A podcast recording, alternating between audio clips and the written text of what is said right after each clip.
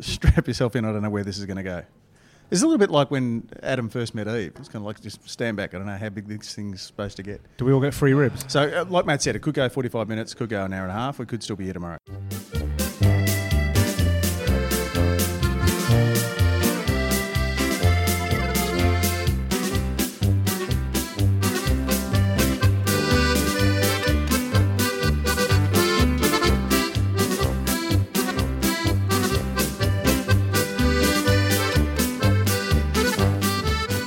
Thanks to Cryer Malt, a grain of truth in every 200 podcast. This is Brews News Week. I'm your host, Pete Mitchell, and joining me live from Wilford's Room at the local tap house in beautiful St Kilda East in sunny Melbourne on this beautiful summer's day, it's Matt Kirkegaard. G'day, Matt. G'day, Prof. Uh, yes, we're in Wilford's room, the only room that we knew we could sell out. Now, this, all right, this, this is the thing. Okay, I know uh, Brews News has probably been, uh, and we've got a fair reputation. We've got a bit of form, runs on the board. It's fair to say for uh, underplaying our hand and, and kind of being very self-deprecating. But uh, when you say Justifiably said, "Oh, look, self-deprecating." we're going to get like the upstairs room at here, or we, we there's an option we can do this, blah blah blah. But you know what I've done? I've got Wilfred's room, and I've gone Wilfred's room, as in Wilfred's room. Is there another Wilfred's room like that's got that, that seats hundred people? No, no, no. It's the one at the tap house. So okay, so you want to just be able to say with confidence, we sold out our 200th show because it's a And 25, still and there's still spare seats. but uh, because it, No, there's a seat up the front. We've just had a, a late comer come in. We, ha- we do have a seat up Nicolette. Take that seat, Um, Nicolette. uh, but, but this is the thing. It's you know, I, I guess it's one of those things where, um, and, and for those who don't know, and again, this is I guess peeling back the curtain and, and showing that Radio Brews News is really. Uh, for all the uh, the noise and the hype and all that sort of thing, it, it's really just a bloke pressing buttons and, and pulling levers.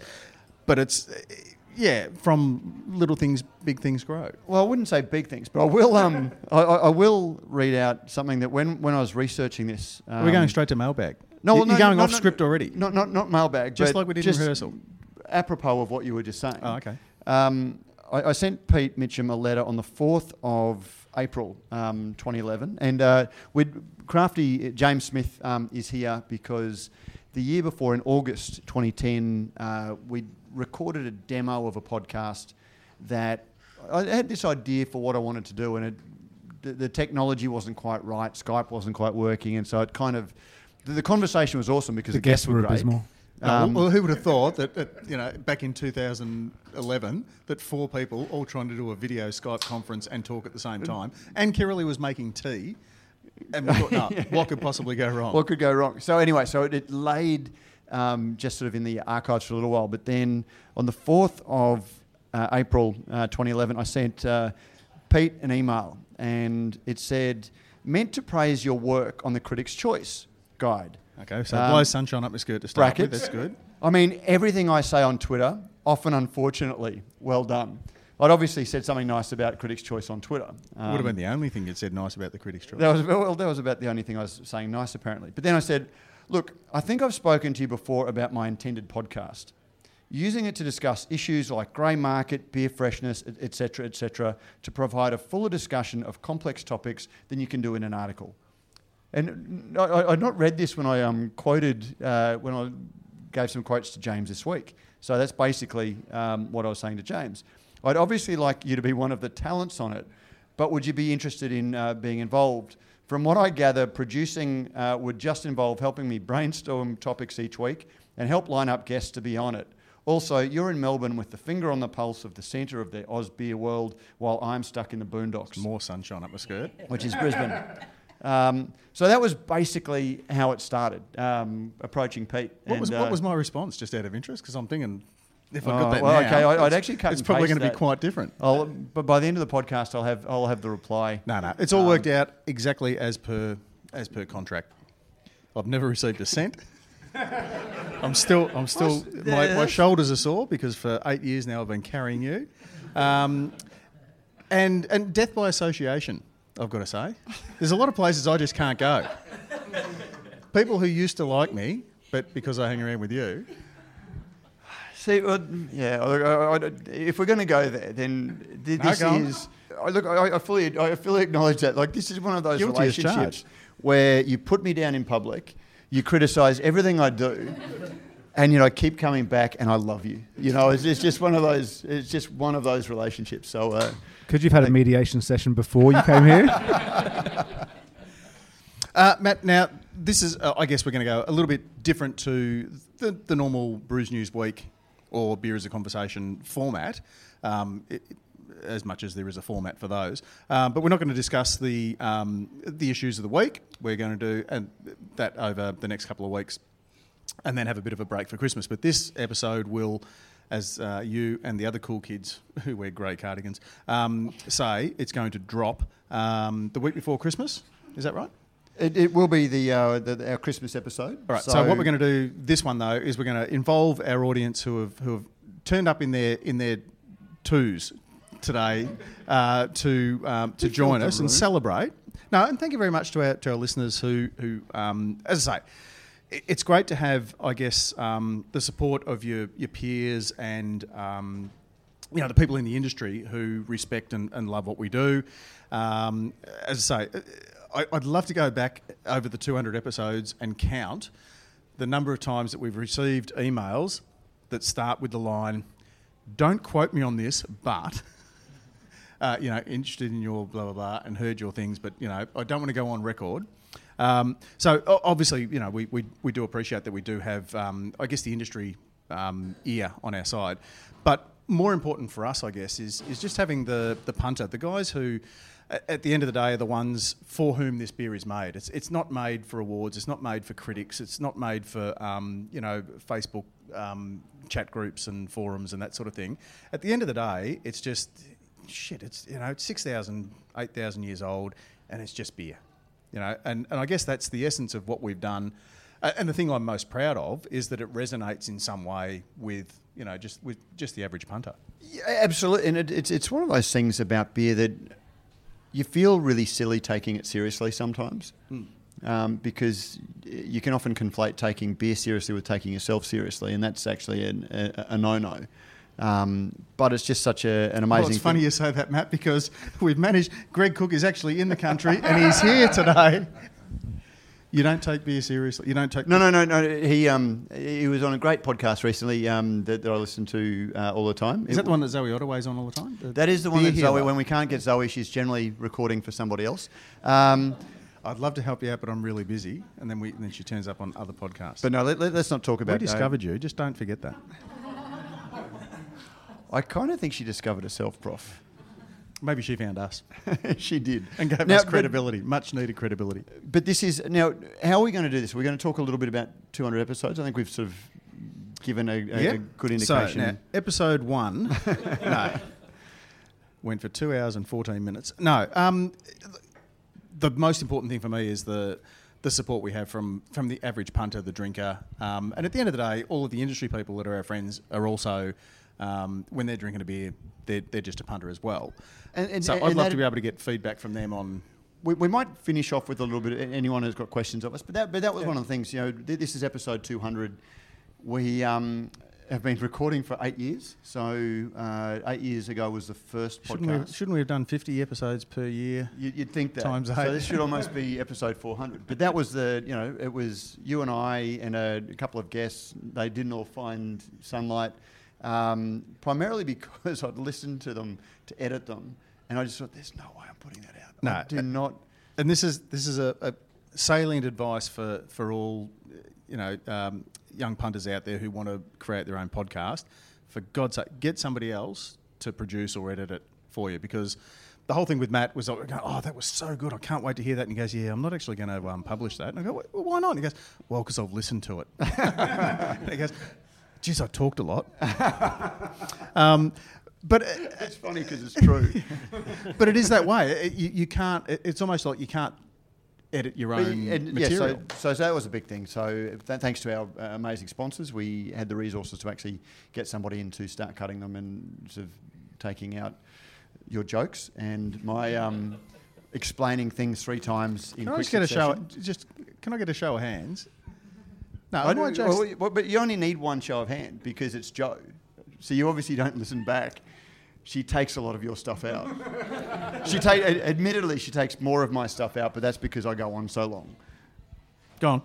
anyway, but uh, so, so now we have, we have Joe, and so uh, the last two years, I think we've sort of finally hit a bit of a strap, and particularly the you know the, the, the news and the the beers of conversation. But that's why you know the the podcast we've got today um, are two of our favourite guests, two of our regular guests. Um, because and, and it, it's a bit of a sausage fest up here. I just suddenly Well, realised no, no. that. To be but fair, Kirrily was invited, but Keely was invited, and we do have Zoe. She's doing a um, cruise here as well. because we did try to recreate the the very first podcast was a four way, so it was you and I with James and and Kirrilly. Well, the very first one you weren't Oh, sorry, that so was- that's yeah. right. You, Ian Watson Sorry, was the involved, first one wasn't was he? published. It was Ian Watson, uh, Kirrily, me, and uh, James. Um, and then Ian went off to Brew um, for Murray's, and so that's when you got the tap on the shoulder.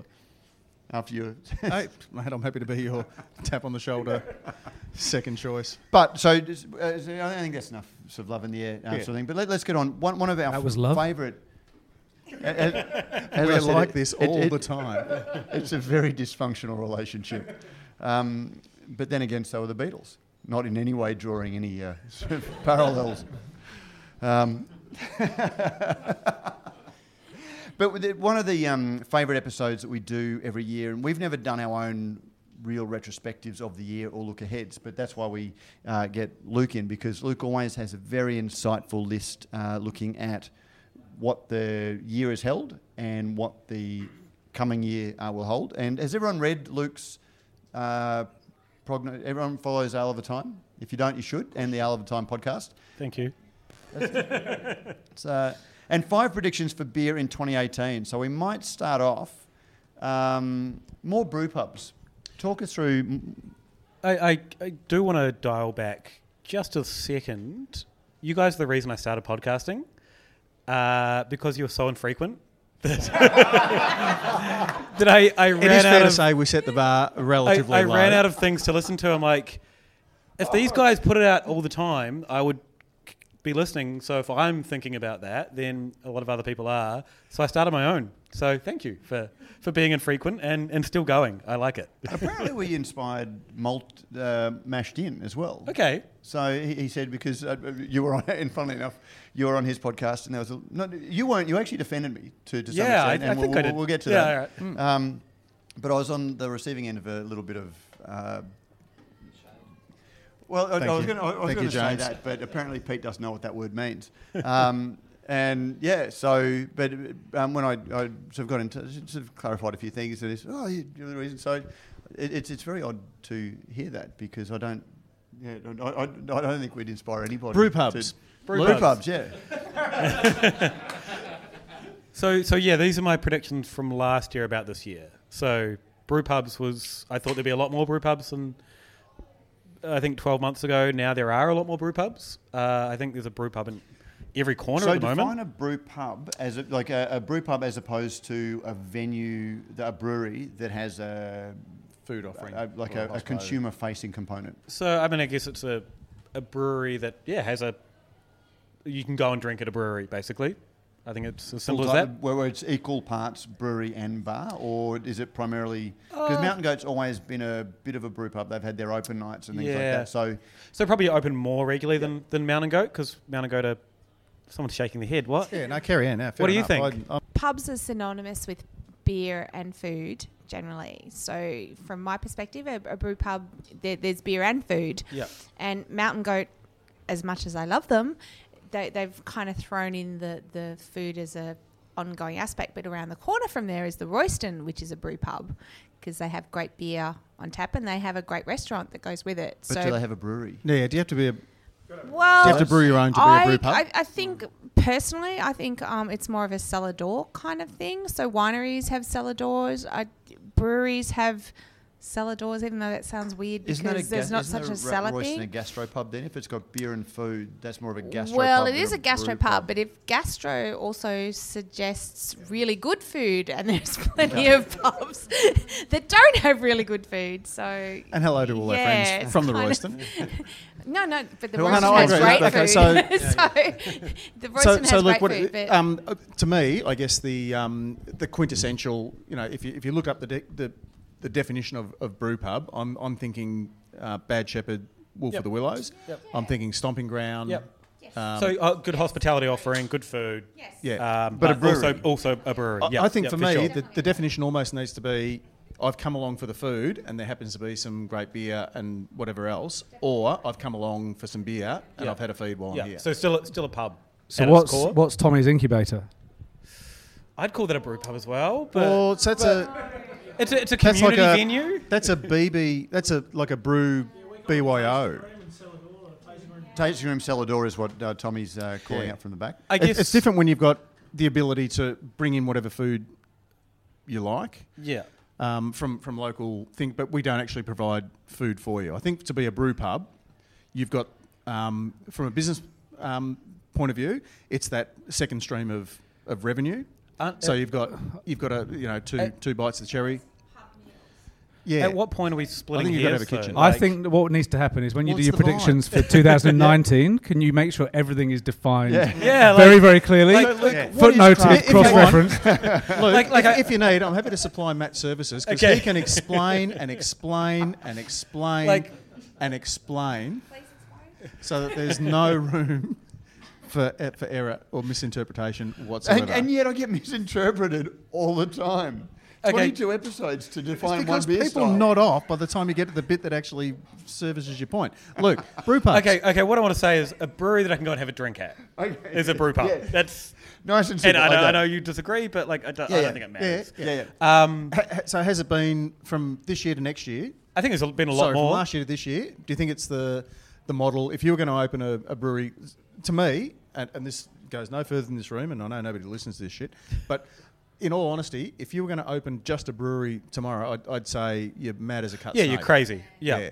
and I think because pe- it's just getting too crowded now. and it's kind of it's kind of cool seeing people like Felons say in, in Brisbane, um, Bonehead here in, in Kensington, Yep. where they're just offering a small Hemingway's, which you uh, mentioned up in Hemingway's, Cairns, yep. which is a great example Yeah. of a But it doesn't. really it- scale is almost not part of it. Like Yeah, brew yeah. pub, we kind of used to think of um, almost, I guess, like uh, say the Loaded Dog or um, Redback Brewery back in the day, um, the Geebung Polo Club. Those sorts of things. Well, probably now, you'd, in retrospect, you'd say you'd define them as, as, as brew pubs. Yeah. But the reality is that um, they were small, cozy, and they were doing what everyone else wasn't. Yeah. Whereas brew pubs now, I think it's more. It's that all-round experience. Yeah, yeah, for sure. Um, and there's a yeah. My prediction was there'll be a lot more, and I think there is. Uh, I, I was kind of expecting more from say Goose Island, which I mentioned in the article. I don't know where their brew pub's at. How much do you think that Matilda Bay experience, their hospitality experience, Perhaps w- burnt them. Burnt them because you've seen Lion Yeah. has really gone large in their um, Well, they've hospitality offering. but- 10, 10 James Squires now, and they're like they're rolling out quietly when no one's really paying attention, and they're no, they've got three. but that's in- because, like, around Melbourne now. That's really smart because they've, they've linked up with ALH, and that's their bread and butter. That's what they were really good at. They Yeah. weren't great at beer, And the but they Mantle were Group. good at doing. the, Yeah, the Mantle Group in Queensland, and New South Wales. Yeah. Um, but then they've And- and also had probably the little Justin Hemmes, creatures. Um, the Merivale, uh, the, the whatever the group is in um, in New South Wales. But the Little was trying to Creatures do that as team well. um, you know, were always really good hospitality. We've seen people like Ash Hazel move to Felons in, in Brisbane and Yep. start to transplant some Ash some of Cranston. Uh, Ash Cranston. What do I, oh, Ash, yes, sorry. Ashes at Colonial. Ash is still doing Colonial. fairly well. at Another, Colonial, another great venue. and Sorry, sends Ash. his love. Thanks for asking. does. Um, but yeah, so so d- d- how much do you think? Because when, when you say that Goose Island hasn't, um, do you, do you think that there might be any Matilda Bay um, burnout from that? I don't think so. I think CUB is so, so uh, I guess, siloed. Where I don't know if the Matilda Bay people are making those same decisions for the Goose Island people. But it's Uh, the same division, sense- isn't it? It's the same. Like they, they only have one. Somebody who works for CB. No, no, sorry. Someone who works at CUB that can can Nicolette was on very it. very confident there. or that has worked. No, they're the, they're the ones Yeah, under, they- they've under got the dust frothy. sheet. They They've got that amazing uh, new uh, innovative beer Matilda that Bay is straight from the innovation pipeline. Matilda Bay, as we knew it, is not Matilda Bay as it is now. What are you No. talking about? It's Australia's oldest craft brewery. Like, I don't like, know. We, we, we need an effects mic out there because people are actually laughing at my Matilda gag Bay spot. was, like, that's all right, we'll- Fat we'll put some Yak candle was after Matilda it. Bay, and Fat Yak is now its own brand. And it, it spun out. So yeah. I guess in summary, there are a lot of a lot more brew pubs than there were. Yep. So What- I think I was right. Good work, but not, not, not- but not necessarily, not necessarily in the shape you were expecting. yeah, yeah, but It's yeah. not a test or anything, but you're one from one so far. Thank Luke, you. what was number two? I don't know. Matt, you've got it on your on your phone. Uh, more, more brew pubs, more pale lager. yeah, there's lots of lagers now. Well, you, you're a big fan of pilsners. I do love a pilsner. Um, one of the things I noted coming here today, it's been a while since I've been to the tap house.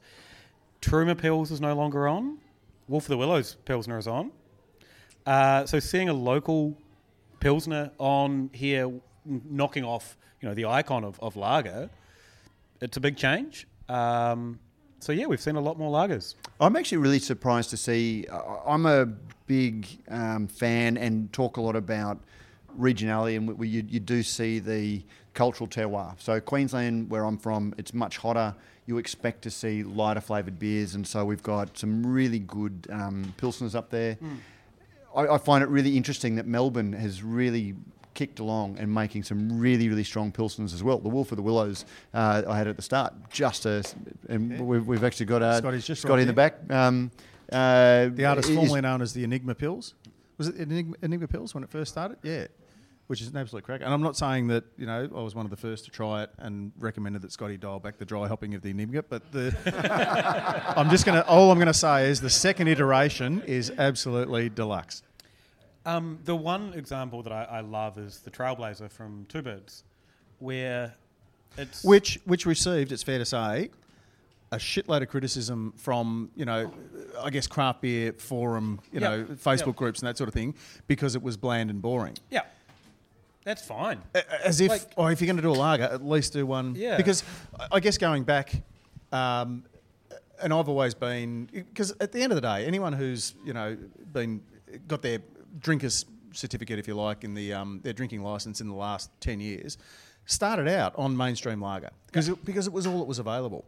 Um, and it wasn't that it was it was bad or it was terrible. It was just that there wasn't an alternative. And I feel, and I'd be interested to get James and, and Luke's view. I think a lot of the um, the bad name that lager has got was derived in part from from the brewers because a lot of them were saying, "Oh, it's it's not craft." That, that, that, that. There was almost a feeling that, well, actually, it's it's bloody hard to make a really good one, and economically, I can't afford to tie up tanks for 42 days minimum. I, I need to be pumping out ales that I can sort of turn around in five to seven. I had a conversation with uh, Scotty's um, partner down in Cheltenham, uh, Derek from Bad Shepherd, when they were releasing their Reserve Road draft, which was you know going to be their sort of locals beer, and they couldn't work out what to call it because he goes, look, it's it's a pilsner. But we think if we call it a pilsner, it will basically go against the mission of what we're trying to do, which is like it's an everyman's beer. But we're not sure if lager is the right thing to call it, and we're not sure if it should be draft. And in the end, after going back and forth, having lots of conversations, if you look on the can, it says Reserve Road Draft underneath Pilsner. It's like he couldn't let But it go. see, He's I- like, I just want you to know that this is a Pilsner, though, you know. But I So think he- that's he what was that saw that he couldn't just let Kolsch, like um, Four Pines, genius. They had a beer that was, for all intents and purposes, lagerish, but they called it a Kolsch. And so it made it sound a little bit more exotic. And then you can sort of say it's a German pale ale. And so you have something that appeals to a certain palate, but then you've got this name that gives it this um, credibility. You don't have to call it a And pale then, and then you go to their pub in the Northern Beaches, the one in, is it in Newport, and people think it's Grolsch. They'll have another two Grolsch, and, the staff, and the staff have been told just ignore it and just serve them the Kolsch. Just power on and that's through. fine. Yeah, yeah. I was there, heard someone do it. They went, But yeah, when the just home said brewers them- come in asking for the empty swing top bottles Yeah. to put their home brew, because that used to be the, the gold standard for homebrewers. So the, the name of Pilsner versus Draft, um, when Three Ravens, they struggled with the name of Thornbury, theirs. Thornbury Lager. Thornbury Lager, and then people were concerned, or people didn't know why they were paying so much more for a lager. Yeah. So then they had to rebrand it Pilsner, which they wanted to do at the start, but they didn't think anyone would buy it. So it's kind of that people don't. The, the general person that just wants a lager doesn't expect to pay more than, you know, 20 Exactly. bucks. And to Matt's point, probably the first and still one of the best um, uh, lagers, at, at, oh, sorry, Kolsch's, and one that I have a lot of fondness for, is the original Red Hill Golden Ale. Hmm. And I said, why, why are you calling Well, nobody knows what a Kolsch is. So Kolsch. we've said Golden Ale, but now they've changed it to To so it's it, it's one of those things, I guess, where it's all part of the, the journey, I and might actually get Zoe to come up because this is very much we are we are leaning into the marketing Yeah, no, sphere. we we're sort of talking in, in what's in a name, And it's why we had the spare Zoe, seat. One of the, one of one of the uh, stellar guests that we've really uh, enjoyed having, and we've probably had more feedback about. Uh, big round of applause, Ladies and gentlemen, Zoe Ottaway. from, Totem Marketing. Totem Marketing, Um, T O T E M. but we really have probably had more feedback um, about guests uh, with, with you, Zoe. So thank you very much for joining us, and thank you very much for being a regular on the uh, podcast when you find time. Um, I know. I, If I- for no other reason that you keep us from being 100% male, stale, and pale. I- I, I know we do record um, at a really awkward time for you, um, but talk, talk to us. How important is a name for a beer? You can have a cracking beer, but how important is the name on top of it? Um, it's oh very important. Um, it's important to have a name that's memorable as well. So obviously we live in a sea of pale ales. So the ones that, um, and not just pale ales, the ones that stand out. Um, you know, if we say juicy, if we say furphy, talking about cultures, furphy, the furphy drinker doesn't identify it as that. They, Yeah. it's furphy. Um, that's probably the strongest example that we've had in the last you know one to two years of really the name overseeding the style and being memorable in the consumer's memory. So why is it that uh, you, you use the example pale ale? Now, pale ale, and um, I guess this is the experience that Matt and I have had working at the Echo, where you're really working with, not not working off a lower base, um, but you're certainly working off a, a, less educated um, base. I guess is fair to say. Um, 150 lashes is a pale ale, and then in the middle you've got say Cooper's pale ale, which is a pale ale. But then you've also got Hop Hog at the other end, which is a pale ale, and yet there's not the criticism of oh I bought this thing as a pale ale and it just wasn't a pale ale. Whereas with the others, it, it, it, lagers, pilsners, there seems to be.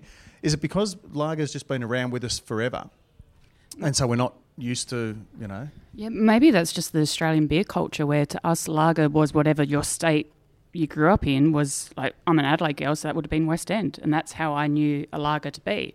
Um, with the rise of craft beer, beer stopped being beer and it started being pale ale. And just like wine, and you have a Sauv Blanc or a Riesling that might go from sweet to dry, we started bringing that same attitude into beer, and people start going, okay, well, a pale ale could be one extreme to another, and and maybe that's just the history that lager has to get over, just of the the the the place it's had here in the Australian beer culture today. Well, we saw that with Chardonnay in you know going back to the late pronounced eighties, early Chardonnay, mate. What's that? It's pronounced Cardinay, um, when which is what killed it. you know, like I, I, I'm old, unfortunately old enough to remember uh, mum going off with a carton of Coolabah Moselle, and there was always, you know, this is the late 70s, and there was one caftan wearing couple who had a bottle of white wine they'd picked up on their sort of jaunt through the South Australian wine wasn't, regions. wasn't Blue Nun, was it? No, it, no, it was. It was. It, it was probably Wolf Blass or something like that. But um, um, and then suddenly bottled wine swept through, and it was Chardonnay, and then Chardonnay became a bit of a caricature of itself, and no one wanted to drink Chardonnay for quite a. And Riesling was a little bit the same. And then you, you, you do see these things. How, but I mean, how much the, the flavour profile mattered less than the varietal name that they were coming out with. Then, I mean, is that actually a blowback effect?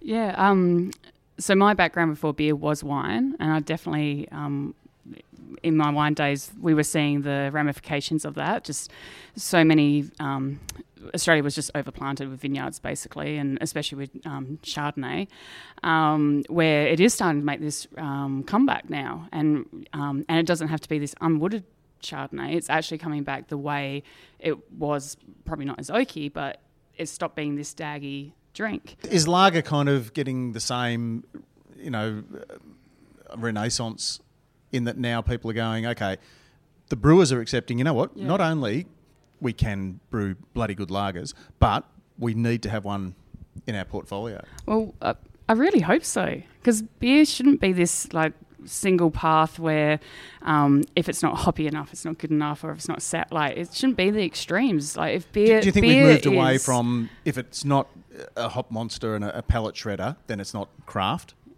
Absolutely. I think the last two years have definitely shown that more than anything with all the different like sours and the different flavoured in dark beers coming out that um, I think Gabs is probably a huge example of that. When like the very first Gabs I went to year one, it was it was so hop dominant. Like everything was hop to the max. I was probably one of a handful of females there. Even with the blokes, most guys had you know the typical beards. You go now, it really is a breakfast of everything. Like it is completely any flavour profile is there now. So I think that's probably a huge litmus test. Actually, right just on that. I do have to say there were lots of females at the very first Gabs. I have very, very fond memories, but they were all walking around with a face like a drop pie because what had happened was you'd have five knucklehead mates, and they one of them had managed to talk Drag their along. girlfriend into driving Yeah. them there and back. And she was just wandering around watching these guys just get progressively nutted. Yeah. Where if you go now, like the last Gabs I worked, we It's had groups, groups, of yeah. coming up and asking me deliberately what they wanted. They knew what they wanted. They were there with their girlfriends. It's I think yeah, the Australian craft beer scene has changed so dramatically in the last five to six years, without a doubt. I think one of the things we forget as well is there are so many people that do not care if it's a pale ale or a lager, but they want something local, um, or they want to know the brewers, and they, they see say. I I've seen you at a beer festival or whatever. Yeah, I want so- to buy your your beer. and that, that comes back to the, the Two Birds Trailblazer, where if you go to the women's AFL in uh, Footscray, everyone is drinking Two Birds Trailblazer. Probably people don't care what hops in it, they don't care what malts in it, but it's a local beer. They can drink at the footy. It might cost two bucks more than VB. Yep. But I can support them. Is that similar too to say Newstead doing the um, Yeah, deals yeah, with yeah. Ballymore And- Oval? And I think and we forget that there's Reds. so many people that just want to do that. They don't want to think about it more than that, and that's that's a great segment of the market that I think breweries are kind of Rule number to- one: never hand control of the microphone over to the heckler. uh, uh, starting to tap into. I was saying, just turning it around the other way, from a, a brewer's perspective, who, or from the industry perspective, who do you think craft lagers are actually for?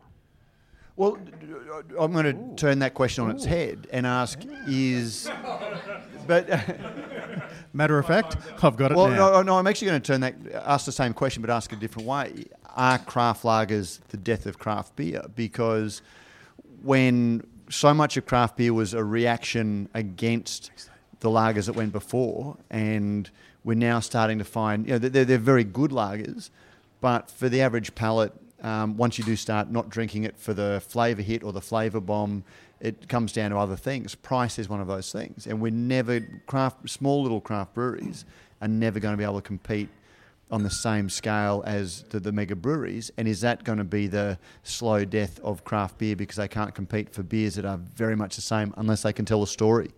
Is this the Godwin's law of Radio Brews News? As soon as Matt pronounces the death of craft beer, Oh no, I, I'm not. No, no, I'm not pronouncing the death of craft beer, but is, is is that going to be the gravity that drags craft beer back down? I don't. I think it's probably more that they don't wor- worry about having to fight against that stuff anymore.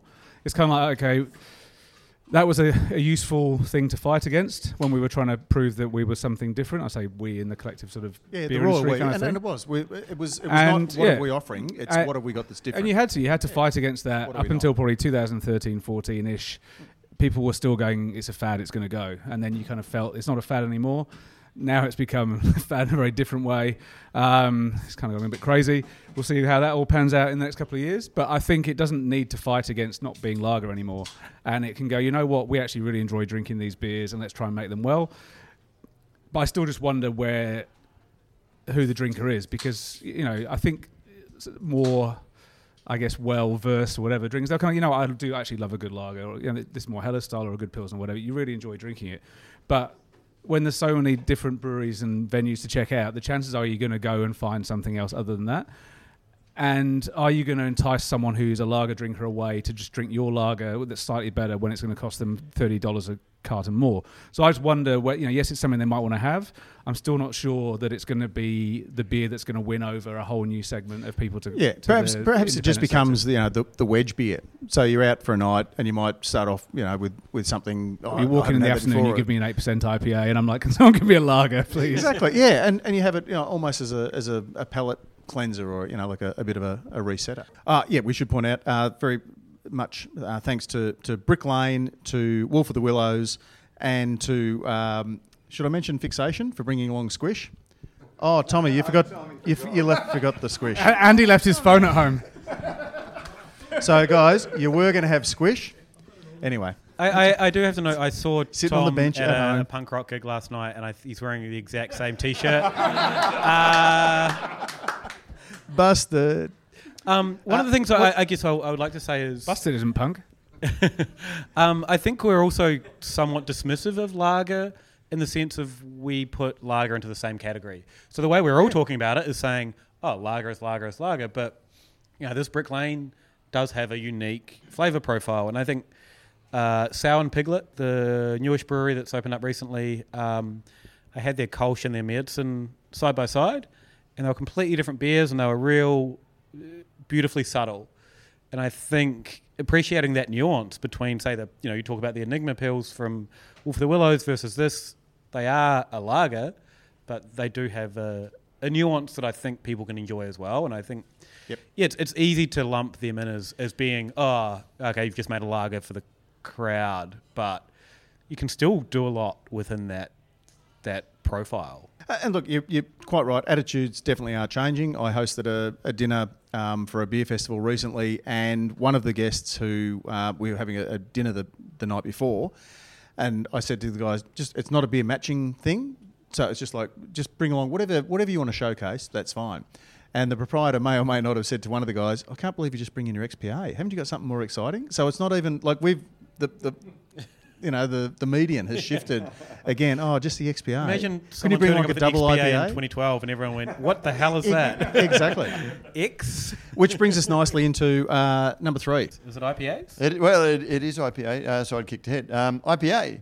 Did Alright. anyone see this bizarre world of sour milk? Now, what, the, what is a sour milkshake IPA? Talk us through that. I don't know. I'm, I'm still I trying to get my don't head around. I'm still getting IPAs. around uh, They're- uh, they're out pastry, there. pastry IPA. People no, are doing pastry stouts. People are doing vanilla milkshake IPAs. Um, after Gabs last year, I left Gabs thinking I never need to drink vanilla in an IPA again. there was so much vanilla. The one that springs to mind is the Big Shed Boozy Fruit, Yeah. yeah. uh, and it's you know labeled an IPA. I don't I don't know if it's an IPA. I don't. It's so confusing. Uh, lots of fruit, lots of lactose, lots of things. At at the risk of um, perhaps mentioning a certain type of IPA for the 23rd episode in a row, what would be your favourite IPA that's currently new and interesting? Oh, the Moondog, the Moondog Brute IPA. The Moondog brewed He IPA. He says, as Scotty Yeah. McKinnon from Wolf of the Willows, who's kindly brought along some." Have some you tried the uh, Moondog brewed one IPA. yet? hey, hey, Luke, what's your the favourite? process behind it. Uh, welcome, Scotty McKinnon. Welcome Yeah. from Wolf of the Willows. Round of applause for Scotty. Wait, wait, hold hold on. I, I just want to ask Luke, um, seeing his favourite brut IPA isn't his own, um, what's your favourite book? Oh, uh, Uh, please say 2014 Critics' Choice. keg, keg bottle can if you're looking for Christmas presents uh, in all good bookshops. Oh, so you like your own book, Yeah, but you don't like yeah. your own beer. Well, I mean, I make money off my own book, but the uh, I, I get publicity off the beer, so I, I want the money first. You need a better agent. Scott, tell us about brut IPAs. Where do they come from? Well, this all started with a uh, a, a meeting one day where uh, we're just having a beer with Luke, and uh, obviously, unfortunately, I don't get to keep an eye on what's actually happening overseas as much as I used to. So I always try to tap into his knowledge and uh, use him as a bit of a brains trust. And uh, brut IPAs were something that we started talking about. Uh, he and Dave and myself, and I'm like a dog. I'll I'll chase the car that's uh, you know going past me. So uh, the shiny new thing was pretty much at that meeting we decided to move around uh, our brew schedule and uh, get a brut IPA in tank as quickly as possible. And literally, what 10, 14 days later, we had uh, a beer in tank after many emails and phone conversations back and forth. We thought we'd be the first in Australia, but we were third, I think. Yeah, I think we, were, we ended up being third. So Yeah. uh, So That's all right, behind- podium for those for those playing uh, Brews News Bingo at home, who was first and second? uh, so Or sorry, who's claiming that they were the first in Australia with a brut IPA? Uh, Abby Clabby and then Bacchus, and then us. Uh, I think. Yeah, yeah, that's yeah. Yeah, A- Abby Calabi, I think it, it wasn't really. Named as that, so to speak. So, uh, but the principle, the brewing principles, which is probably what I hold true, uh, behind the beer were it was a brut IPA, and then uh, Bacchus obviously being um, pretty nimble, uh, named it as it was, and threw one in the tank. Can I also throw something on the record now that I'm here? Uh, Three Ravens double IPA in December last year used the same enzymes to dry it out. So Brendan, okay, without calling it a brew. yeah, a brewed yeah. IPA. So okay. you know that guy's on the right. got his finger on so the pulse. so, let's fast forward a little bit, Scotty, and um, all of a sudden, brut IPA. You know, the, the, the world is your oyster. The, there's a new horizon. The, the sun is, is is dawning on this new age of magnificent beer. And some prick rings you up and goes, "But isn't this just like you know pure blonde? Isn't this just like what we used to criticise?" Can, can I The- can I clarify that? That's not quite how I phrased. Well, I haven't listened to all 22 episodes where you've mentioned brut IPA, but in summary, that's kind of how I remember it. I Did love you? how we're getting into this. this is did great. you or did you or So- did you not So on or about? the, No, no, the um, no, no, no. probably give a said to bit of backstory here. The this So is uh, let's just catch shit this. can Scott was boys shopping. He was in the toy shop, shopping for his child's birthday present, and I phoned him. So you've caught him at a you know a, a vulnerable time. We all, we've all been, we've all been there. We've all been at Toys R Us when we got a phone call. I got some good Lego that day. That was awesome. Star Wars Lego for I- everyone I, in the crowd. I, I think I Uh, gave suggestions. It was a, like a ten-minute chat about Lego. um, that that sort of never, I never even wrote about. Should have been much longer, but uh, no. So probably to give the backstory there. Obviously, the enzyme that we use is traditionally used by uh, uh, commercial brewers to create low carb beers, and uh, uh, just to throw out to Justin from Bintani, like he and I chatted quite a bit on his experience. Um, Working within the macro breweries, and obviously us purchasing the enzyme from Bintani. So uh, I was well versed before Matt and my, uh, our discussion about Lego and many other things, Prof. So. But just just to like, to put the set the record straight and to clear the air, there was no offence taken or oh, not at all. No, I think uh, I think what's come out of probably that conversation and Brute as a general, um, I wouldn't even say category now, but um, as a brewing style is that uh, as craft breweries or independent breweries, we can always take something from what the big boys are doing, and if that makes the beer better, then that's the primary objective. Um, if it's uh, yeah, if it creates a better product and there's transparency surrounding that, as far From as a- I'm concerned, so be it. from a, a consumer and, and a retail point of view, do you think the name kind of sums up or, or encapsulates what it is about the beer? Because I, and um, I've heard criticism from some people in the industry, and we won't sort of mention any names. Come on, mate. Um, who are, but some some people who are very well respected in the industry, both here and in New Zealand, their um, their home country, have have suggested that. uh, Like there's a lot, there is some confusion around brute I- because they think it's either like a, maybe a maybe is it a double IPA? Is it stronger? I think there was a certain article written about XPAs in crafty back in the day And that they're still coming in in various Yeah. Um, phra- phrases. So But I was going to actually jump in just on brute and wider in the previous topic of the sort of vanilla milkshake IPAs. Um, filed a piece this week for Halliday on the rise of lactose being used in all bunch of beer, you know all sorts of beers now rather than just milk stouts. Um, which gave rise to the awesome thing where I tried to ring Chris Moore from Sailor's Grave, and he was taking his son for a walk along the Great Wall of China. So I got to interview him about lactose in cream sours while he was on the Great Wall of China because I've got really good reception up here, which is unsurprising. You can see it from space. Um, anyway, the point I going to make, I, I then spoke to Phil O'Shea from Five Barrel and Wollongong, who's a very uh, smart and sort of well-read and very thoughtful guy. And I asked this question sort of about, you know, is it not just with you know vanilla milkshake or pastry, but is it is, is there a danger that people looking from the outside are going to go, this beer thing is just fucking stupid and ridiculous? But his theory was as long as we find sort of a defined, an almost shortcut way of defining whatever it is that is in a bottle or a can or a glass, then it's okay.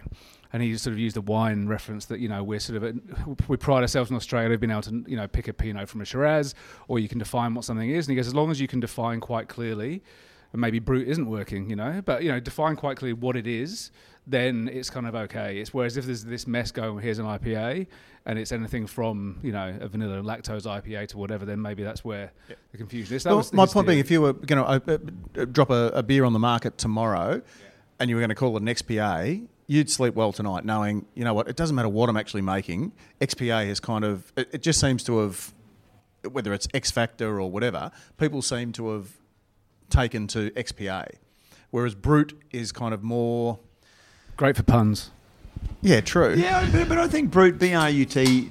When, when you see it, you know that if you've come from the wine background and you know it means dry, then perhaps you go, okay, so I've got an expectation that I'm going to perhaps, you know, whatever flavour I'm going to get, it's going to punk, it's going to like shut off like a rat in a trap at the at the, the back end of the the palate and refresh my palate ready for the next sip. It's not going to have length. It's not going to have a long drawn out bitterness. It's a slow burn. But I if think you Brute- don't know that, does brute? Yeah, like I th- as I- I- Phil I- may have mentioned earlier on while we were having a beer out in the, the terrace that you know, oh yeah, it's got a, it, it must be eight percent or something. Is it like brute brutal? call it a dry IPA. Well, see, I, when I first saw it, I thought, is this like it's? Does it Dry taste? ah, so there you go. Does it taste Wait, like- Have we got a trademark? I was about to say, in the anyone, IP Australia. There's a whole other market out there for the whole dry IPA thing. Yeah, that's For a really the, good the point, Low I think. And so So should we be calling it dry IPA, carb. or has have, have the have the big Yeah. guys kind of hijacked the, the dry moniker though? J- And Just, just to take a, different step back, it's connotation. like one of the reasons that this went on and on and on was and on. there was and on there was a head headline that talked about blending uh, uh, uh, craft and industrial merging, and I, I think that was overread. And because Prof and I were talking uh, before today about um, 18 months ago, there was a brewery that used enzymes to create a, um, a low. Not a low carb, uh, gluten Gluten reduced. a gluten reduced IPA, where they'd added enzymes to denature the enzymes. It's uh, closer to maybe two or three years ago. Uh, was Beard and Brow, it was Beard and it? Brow, yeah, yeah. So Yeah, I may- maybe, it was, maybe it was a couple of years ago, and and I wrote, Yeah, and, and, they were doing it to denature the the only reason we got the uh, gluten protein. Chris on the on on the um, uh, podcast back then was to talk about this. Is this a blurring of the lines between craft beer and industrial beer? Because But, you know, but you've got to you've got to take that from a, a, a base point of. Um, in the same way as James alluded to earlier on, we for a long time we were we were in our short pants. We were up against this behemoth. Yep. We were up against this, this this bully in the playground, and so the only way we could differentiate ourselves was by saying what we're not. we're, so we're not big, we're not they, they, these things. exactly. But, so but even more so, 10 years ago, Lion um, Nathan, as it was then, uh, tried to bring in this thing called the Natural Beer Promise, Well, they said we're only going to use natural ingredients in our beer. Um, and so they took Tetra hops because they decided that uh, anything with enzymes in couldn't be regarded as natural. Um, Despite the fact that labelling laws, you could, you could put anything you That- want in, they- as and- long as it look, doesn't end up in the finished product. You don't need to label it. A- And, this is something that I've So was been back and for forth with. I've spoken to the brewers, I've spoken to the marketing people, and I've heard about the back and forth and the really volatile discussions that took place in the business about what was in and what wasn't. wasn't. And there was absolutely no way that anything that used enzymes could be called natural in terms of this natural beer promise. Um, and even Tetra hops was decided. Anything with Tetra hops in can't be natural beer promise. Now, 4X Gold was its biggest beer at that stage. They actually took Tetra hops out of 4X Gold so it could be in this natural beer promise. It was such a big marketing campaign for them. Um, and then it lasted about three minutes because all of these publicans were sending the beer back saying it's flat because there are no proteins in beer to make it foam For head positive. retention. And the only thing that gave 4X Gold, um, my, in my understanding, was the pre-isomerized hop extracts gave it its head retention. And so they had to backpedal on this entire campaign that they'd spent a lot of money doing to put Tetra hops back in because you can't say one minute it's not natural and then it is. Do you think they could have done a test batch at some point? oh, but, but then when it's once it's out in the wild and you've got publicans pouring it and, and that sort of thing. And, when, and you, so, when your test batch is 700,000 million litres, yeah. And, and, and so, you know, I I guess my and it, this is where context is everything, and I, I didn't give that um, one article any context because I'd gone through all of this uh, background where you'd sort of seen these things that this isn't craft, or not, not only this is this not craft. We can't even put this on and call this natural. And obviously, you know, there was absolutely no doubt, and I think we sort of had a bit of a behind the scenes conversation. I said, you know, there's absolutely no way that you wouldn't consider um, the Wolf of the Willows Brut IPA natural. Um, and so that's what drove that, that article. But I, to me, it was the most exciting innovation. You know, you, you can stick Meepers up your ass, you can stick milkshake and all of that sort of stuff. They're, they're going to be five minute fads. But I, I really think that the idea of the brute IPA really has, in some form, longevity because that beautiful hop aroma. Um, and, and one of the things that speaking to, to Scott about it was, you know, I, I think you described it as having no IBUs and the, the, the way that it was used, that there was no isomerisa- isomerization. You just get this lovely, I think you described it as a malt pillow for this beautiful hop aroma. And I just sort of thought that was one of the most exciting innovations. Um, and so if this kept going and going and going, it was because I'd written a headline for this article that hijacked the whole discussion of what I was actually trying to say. Because I just think it's one of the most interesting beer styles that we've seen in, in, in the last half decade. So, Luke, before we move on to um, point four, Yes. once and for all, who We're was it who originally who was it who originally shit canned Matt for shit canning Scott? No one shit canned me. I don't. Well, I don't Oh think. no, I think it was. Oh, it was probably me. I think. That's But like, Oh, but, but I don't Good think that we anyone cleared is- that we up. did it back and forth in, Yeah. in private. Well, uh, because is how- Luke tweeted something, and, and I don't think you understood what I was Yeah, saying, yeah. And, and, and so and so there would have obviously. Did he not been- explain it eight times? Was it? And this is why I explained. This is it where eight beer is really important. So because and, and, and so I'd seen Luke, and so I replied, and, there was, and, and I could see that it was one of those conversations that was going to spiral, and so I always take those offline and just sort of have this back and forth where you don't have this unseemly discussion. Um, I and- like the I like the unseemly discussion, discussions, but no, yeah, but, but like, not in public. Yeah, yeah. No, let's do it in public. Why not? But, I, mean. I, but I think I mean that's I think it's part of the fun is having that back and forth and finding out what we're all thinking about this and unpacking it. And it's kind of weird, you know, uh, what Matt probably thought was a throwaway comment, what I thought was a throwaway comment, has snowballed into this like tension that It, it did I take on a life have. of its own. It's, Yeah. it's, it's fair to say. don't, don't know. It was, hopefully, it wasn't tension. No, but I mean, like, Yeah. every, uh, No, no, you're, outside, you're off the hook now. So Yeah, stop yeah, trying to. It was bad enough Clear having you two fighting. Let's not bring Luke into this, poor bugger.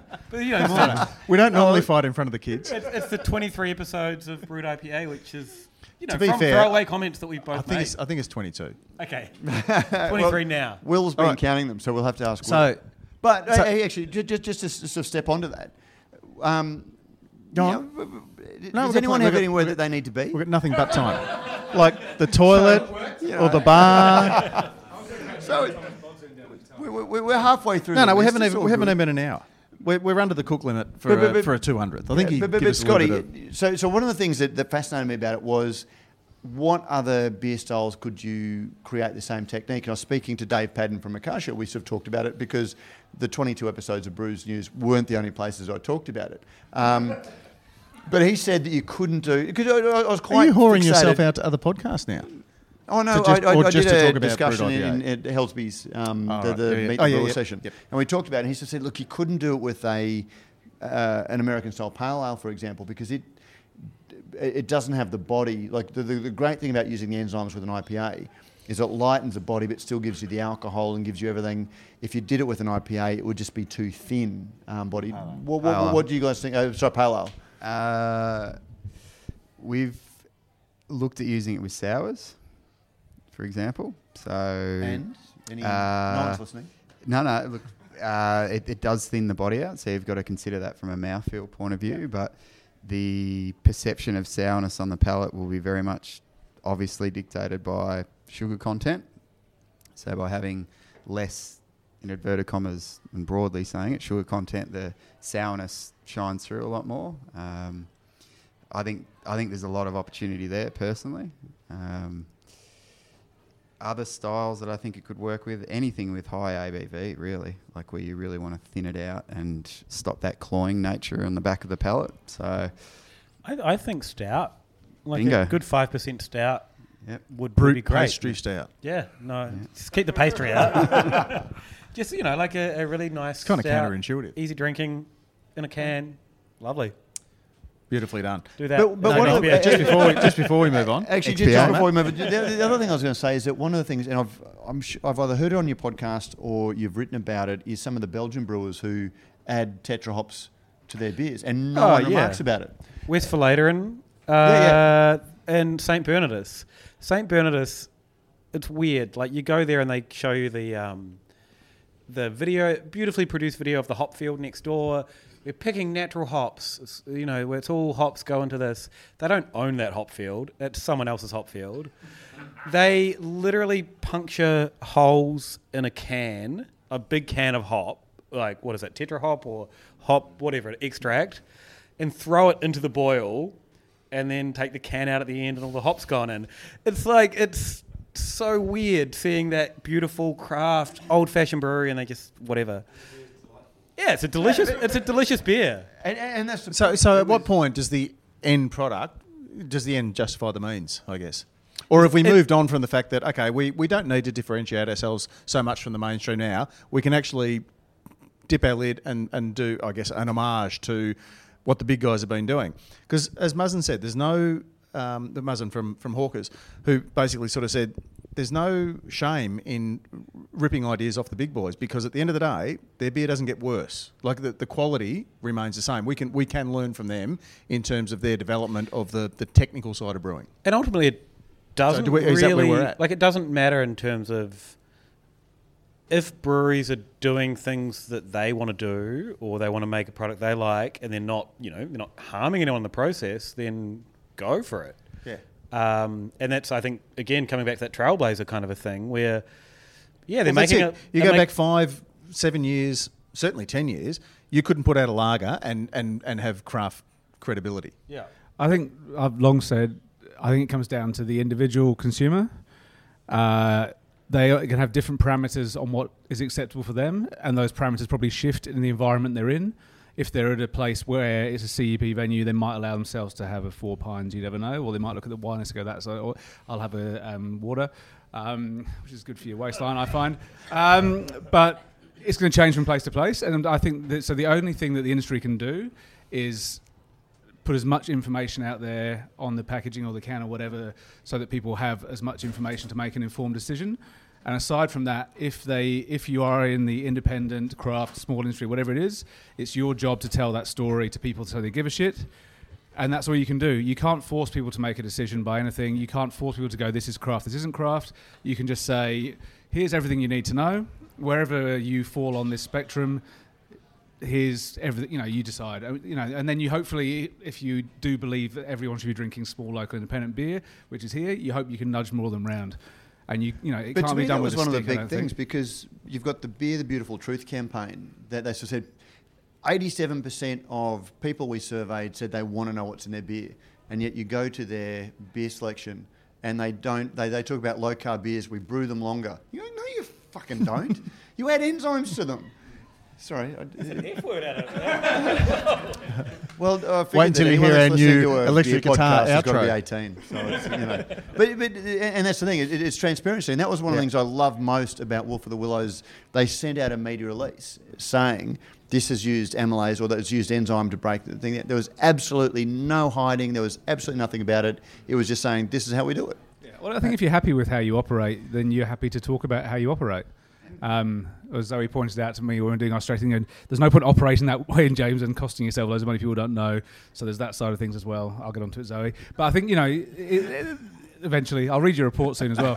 Um, but is that you know, yeah, if you're happy with where you how you're operating as a brewer or whatever, then tell people about it. And whether they choose to listen to it or not doesn't matter. But you know, just get it out there and let people be informed. Well, we might keep moving on We'll- then, we'll- just we'll while we get- finish. We- we- get we- some more yeah. on ice. Um, now, uh, number four, Number you're four. hoping to see more memes about Matt Kirkegaard. No, Like, no, no. Why, why is Matt... Hybrids, wines, hyd- hybrid. Hang on, hang on. This Fairtingham, you are the meme king. Okay. Matt... Oh, okay. Oh, okay. Oh, does, Really? Miro, does Miro listen? Miro is a long-time listener. Okay. He's avoided our I won't say anything. Miro, we'll talk about this offline when you listen. Um, surely Matt is is the uh, an absolute pasture, a, a, a, an abundant field of material for doing You want me to meme for Matt? doing memes. No, I, I, I, I think- don't want to I think because that's me, low-hanging memes. or is fruit. it, or is it counterintuitive because the whole idea of a meme is that you capture the essence of what somebody said in two lines yeah, yeah. and a picture. And also, also you, you don't want to be mean about it. I don't. I don't want to like. You're saying low hanging fruit. You should be mean to Matt. A meme is pure. A meme. it's is, like picking on the slow kid at school, really, isn't it? It's like, I'm not saying that at all.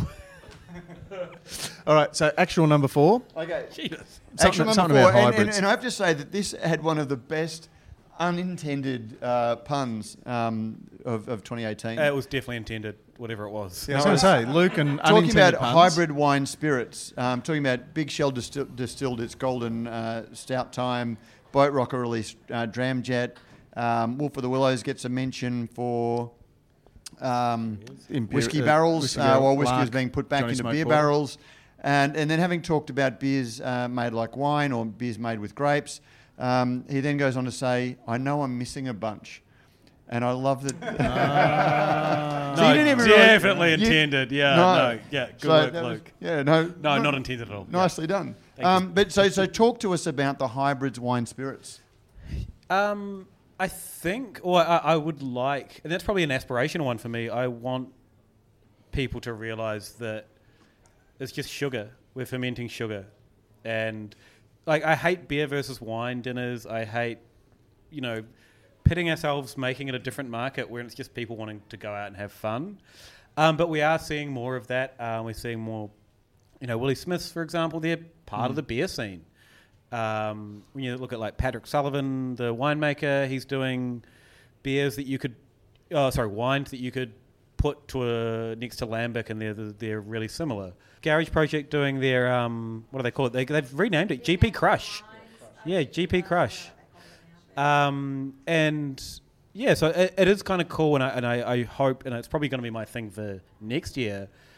Everyone gets on board with realizing that yeah, it is fermented sugar, and we can have fun with it. Um, and it, it's cool seeing more and more things out there. The, like the, just the one thing I'll ask you about the saying that you hate beer versus wine dinners. I, I know exactly what you mean because beer and wine are fundamentally different things. The reason I love beer versus wine dinners is you can get the number of events that I do where people shy away if they, they just sort of picture a XXXX Gold commercial if you talk about a beer tasting. So Yeah. if you're doing a, a- a law firm or Bulimba Gold Top. or Belinda Gold Top, but Or Brisbane um, Bitter. That was a great ad. If you do cheese and beer or chocolate and beer, you'll get a lot of the female partners turn up um, the, and so say, look, even if I don't like the beer, I'll um, enjoy these French cheeses. Um, and a beer versus wine dinner will get people turning up and going, oh, look, even if I don't like the beer, I'll drink the wine. And then quite often they'll go, shit, how good was that beer? Um, so it's putting it in the conversation. it's putting in the conversation and luring people. Um, so it's not actually saying one is better than Pick the a other. side. Yeah, yeah. It, it's Yeah. sort of saying luring people in. It's bait and switch essentially. Um, yeah, so it's like, like take out the verses, put and, and then you've Yeah. yeah. No, I'm doing, I'm doing something with a um, booth dinner. Yeah, it's cool to see. Um, and you know, Wolf of the Willows is a good example with working with Lark and doing something that's fun and interesting, and you want to kind of, you know, I, I would like to taste. I've still got a bottle. I haven't actually tasted it yet, but the. Um, I was going to ask you that. Yeah, yeah, yeah. I've- It's on my thing. I'll taste it tonight. He's, cell- Um, he's cellaring it, Scott. Um, you know, it's, it's fun seeing people that make good things combine and make something new and unique, and that's I think that's the important part. That's the only reason we do it. Like realistically, these type of beers or projects are just to keep us interested in what we do. Like But we've also spoken about this, Scotty, um, over a beer. That Yep. it's kind of like it, it's like a meeting of the makers. So it's it's it's like creative people or artisans. It, it's like Stone and Wood um, getting surfboard makers on board with the with the Mash Collective, or it's like um, you know the the Lark Barrel Project, where it's not just oh we want to produce a product that's different to what we've done before. It's like no, hang on, we're not only we, we, we, we talk the talk, but we walk the walk as well. We're happy to get involved with other people who have the same level of passion, but just in a slightly different, you know, category. it's pretty similar to sitting in this room today. Like sitting around with other people who actually enjoy the experience of taking something, tasting it, analysing it, probably waxing lyrical too much about it, but then actually pushing something out the other side that is a amalgamation or a, you know a, a greater sum than the actual uh, Yeah, where the result originally. is greater than the Yeah. sum of its parts. Yeah, exactly. 100%. And uh, but the funny thing is, I've, I've thought about this a lot. There's this almost siloed mentality in Australia because of the tax laws that we have. That you go, well, this is wine, this is spirit, this is beer, and the ironic part is that a lot of spirit is made from wine must these days, obviously, and how that comes into the government regulation of it is a pretty interesting point. And um, for me, as a, a brewer and a lover of combining different um, passions or aspects across what we do, like that's the biggest bridge. I think we're mentally conditioned to actually look at it that way. So It's weird to me that so many vodka and gin makers just buy in ethanol. like, does everyone know that? That's just a thing Oh, that people it's do. scary. Again, you, you, you, Like, I'm not really So, so when you think of gin, and they've got these beautiful bottles, they're making, um, you know, beautiful things, and then they're just buying in raw spirit from Yeah, just basically neutral spirit yeah, yeah. teabagging. And, and teabagging. and Yeah. like, and it's not a knock on the products. Like those, they make amazing gin out of it. This in this year's Australian Distilled Spirits Awards, in just the category Australian gins, there were 225 or 250 entrants just in the Australian gin category. And some, uh, fortunately, or I guess, um, most of the ones that won gold or best in show were made from. Um, and, and from wine spirit, but they at least distilled them themselves. But there must be plenty out of that 250 Yeah. that are just basically, I guess, it's the equivalent of buying in a wort.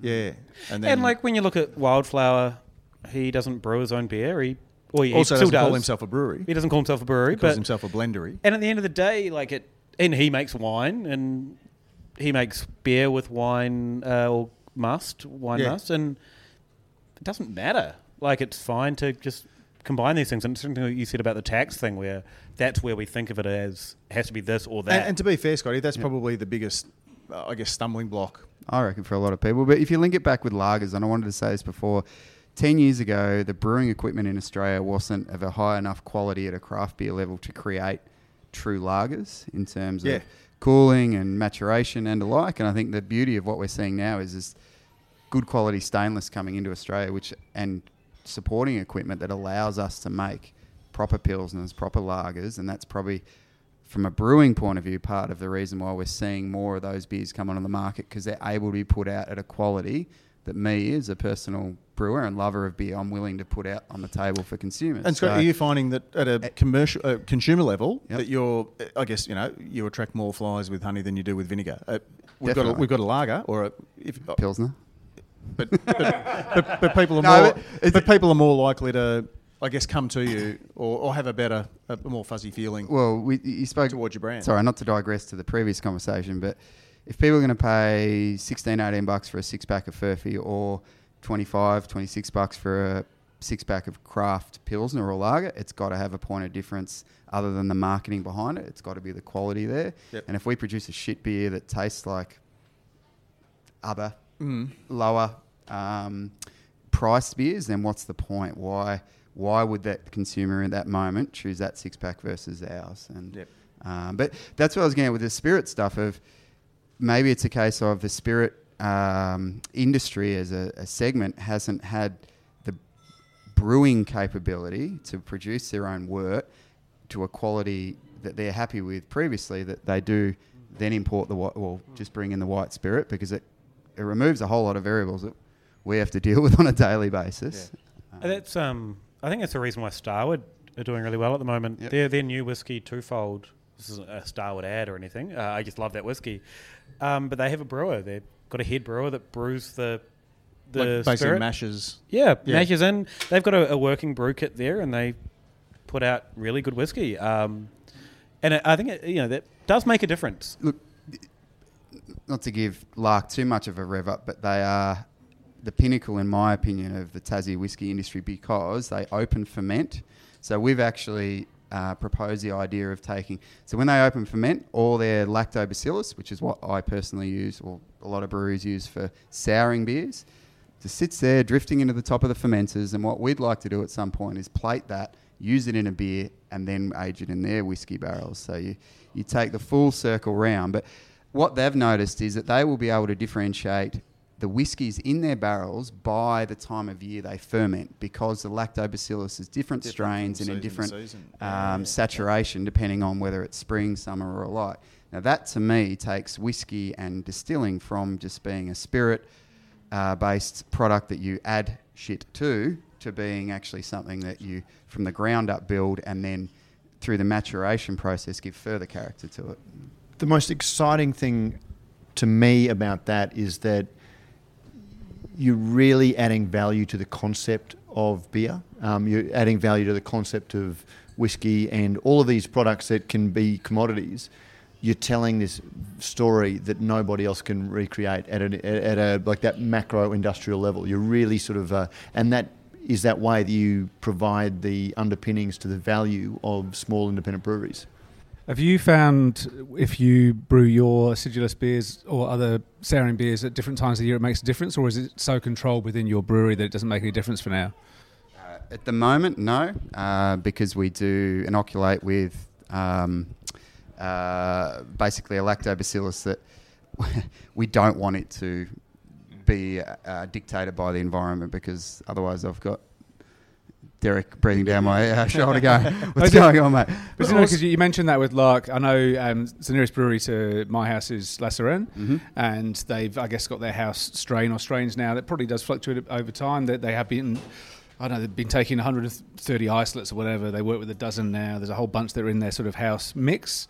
Um, but they, the first two or three times they did 100% spontaneous ferment for their first wild tripel, it was basically in winter as cool as it gets, you know, outside the yard by the creek.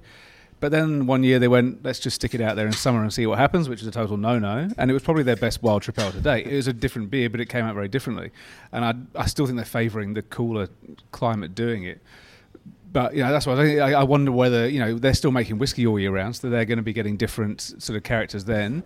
And you wonder just because people are saying, "Oh, we can't make Cantillon at this time of year," and that's probably got a reason that because Cantillon has to have a particular characteristic, Is that the doesn't truth, though? doesn't mean well they he but they won't. I mean they do say that they won't make it outside that that win, that window. Um, but is it that you can't, or just that you're going to get something else? I mean that's the whole thing with beer now, isn't it? That you're just going to get something else. you know, that's what we're kind of doing. And I was thinking before, just like sidetrack with your predictions. I wonder whether it's easier to sort of hit a target now because there's just so much happening. I remember maybe four or five years ago, the year probably Boatrocker Mitte first came out. I don't know whether it was on Crafty or maybe in Halliday, going next year is going to be the year of sours, and then it just sort of trickled along. I'm like bullshit. Oh, I got it wrong. this next year is going to be, and it never happened. Then, but I never expected even then that it would get to the level it's gone now, where you've got pub owners going, "I will be crucified by my punters if there's not one on." It does seem the last two or three years it's got to the point where everything is just you know everything's happening. Sorry, there's like three things at once there. But, you know, I've been sat here so quietly. Well, I, I remember talking to Tommy Delmont because he's in the room. Um, but a few years back, uh, we were talking about sours, and Tommy, it was you who shared the numbers with me that the actual percentage of, of sours, even at like at their height of, um, I guess, uh, hype, was something like you know 0.7 percent or something of the uh, of the market. So. Even though they might be the ones that are, um, I, I guess, have that excitement about them, they're not necessarily a, ready to be a bread and butter beer. But secondly, um, and, and, and perhaps more importantly, it's sort of is it important that sours are the ones that often bring non-beer drinkers. So we, we often talk about, oh, we've got to get the guy who's drinking Carlton Draft or or Tooheys New or whatever to try this beer. Whereas Whereas, they're, the hardest people to get over. yeah, It's the people that are going to come to a sour. yeah. That Whereas somebody don't- who's whose only ever experience of, of beer was a Tooheys New or a VB he says, no, I don't I don't want to drink beer. I don't, I don't like beer. Well, hang on, try this. But let's face it, one of the the things sours. that created such excitement in the modern generation of craft beer was that in your face bitterness because it's so easy to get. Like sometimes yeast characters can be a little bit so subtle. Um, Yeah. Malt can be a little bit subtle, but yeast, you get it straight away. And I think sour is the, the, the same sort of thing. There's no missing the point um, with a sour beer. And you know, Pacific Sour, which you guys have just brought out, beautiful beer. It's got lovely characters, but then it's got that really nice, refreshing sourness. I think the, the, the critical thing for people if they're new to craft beer is to go, this is this, this is that, and they should be able to get it without having to think too much about it. And like the classic thing I always use is sour worms. If you enjoyed sour worms as Gummy a child, sours. yeah, Yeah. um, that to me is a easily, as you pointed out, Matt, easily identifiable um, Because it's so different to. taste on the palate. Yeah. Correct. Uh, what we might do, Matt, now is just take a quick word um, with thanks to our sponsors and supporters. We also thank our sponsors, Cryer Malt, and also Rallings Labels. Brewers, if you are looking for an easier, more effective way to do smaller runs of labels, get in touch with Rallings. If you order printed cans, then you must order a minimum quantity of 60,000 plus. Sleeve cans look and feel just like printed cans, but with a smaller minimum order quantity. Labels on cans sometimes really miss the mark if you do not get your design right and can look cheap and unappealing, which means the punter can choose another beer over yours. Rallings labels, stickers, and packaging supply fully sleeved and palletized cans ready to be filled. They will also print and hold the sleeves and supply in batches as needed for each brew to make cash flow and storage easy. Pay for the printing up front and then pay per can and application as needed. We thank Rallings for helping us with the resources we need to keep this podcast going. We should point out too, they have already had inquiries, having been I, introduced I can't to. say who it was, but apparently after the first uh, ad that they did, They did get phone calls. they got phone calls looking for people wanting to get uh, sleeved cans. There we so go. There we go. That's the, the awesome juggernaut that is Brews News marketing. exactly. Does Uh, anybody so have any ads that they want to run? so, now's your chance. No, buy, look, we, buy my we- book. Is that my ad? Buy Luke's Hey, book. hey, actually, very, very quickly, Coming I'm up to gonna Christmas. wedge in a topic. Um, copyright and label issues. Uh, the week before last, we had a really, really great conversation uh, with Zoe, um, and one of the things we talked about was Coopers. And last week, when we did the follow up to that, I, I remarked um, that I was going through uh, Keg Bottle Can. Um, great book that was released and perfect Christmas present. Great Yep. stoff, stocking stuffer for anybody with an interest in beer. Thank you. Um, where, Oh. can- where can And those who don't yet know they've got an interest in beer. Couldn't Yeah, help yeah. notice, but And Glaring if, if omission. you don't have an interest in beer, it'll ignite your interest in beer. Um, but one of the things I almost as good as 150 beers. Great Australian. Um, the one that James wrote was really good Two. as well. Well, James J- James No, was this- a co-author on, the was on that. co-author contributor. Just the one. yeah, the second so- one was shit. He gets a percent. He gets a percentage on everything. But what I was going to say was we were talking last week about the 9.1% decline of Cooper's um, sales. Um, and I was flicking through uh, Keg Bottle Can, and I noticed that it would have to be the first beer book in probably a generation that didn't tip its hat to Cooper's Stout, didn't Coop its, tip its hat to Cooper's Sparkling. Yep. And I, I, I was I was interested. I, I mused last week. Now, was that uh, an oversight? Like it was just it, it wasn't a beer that um, registered.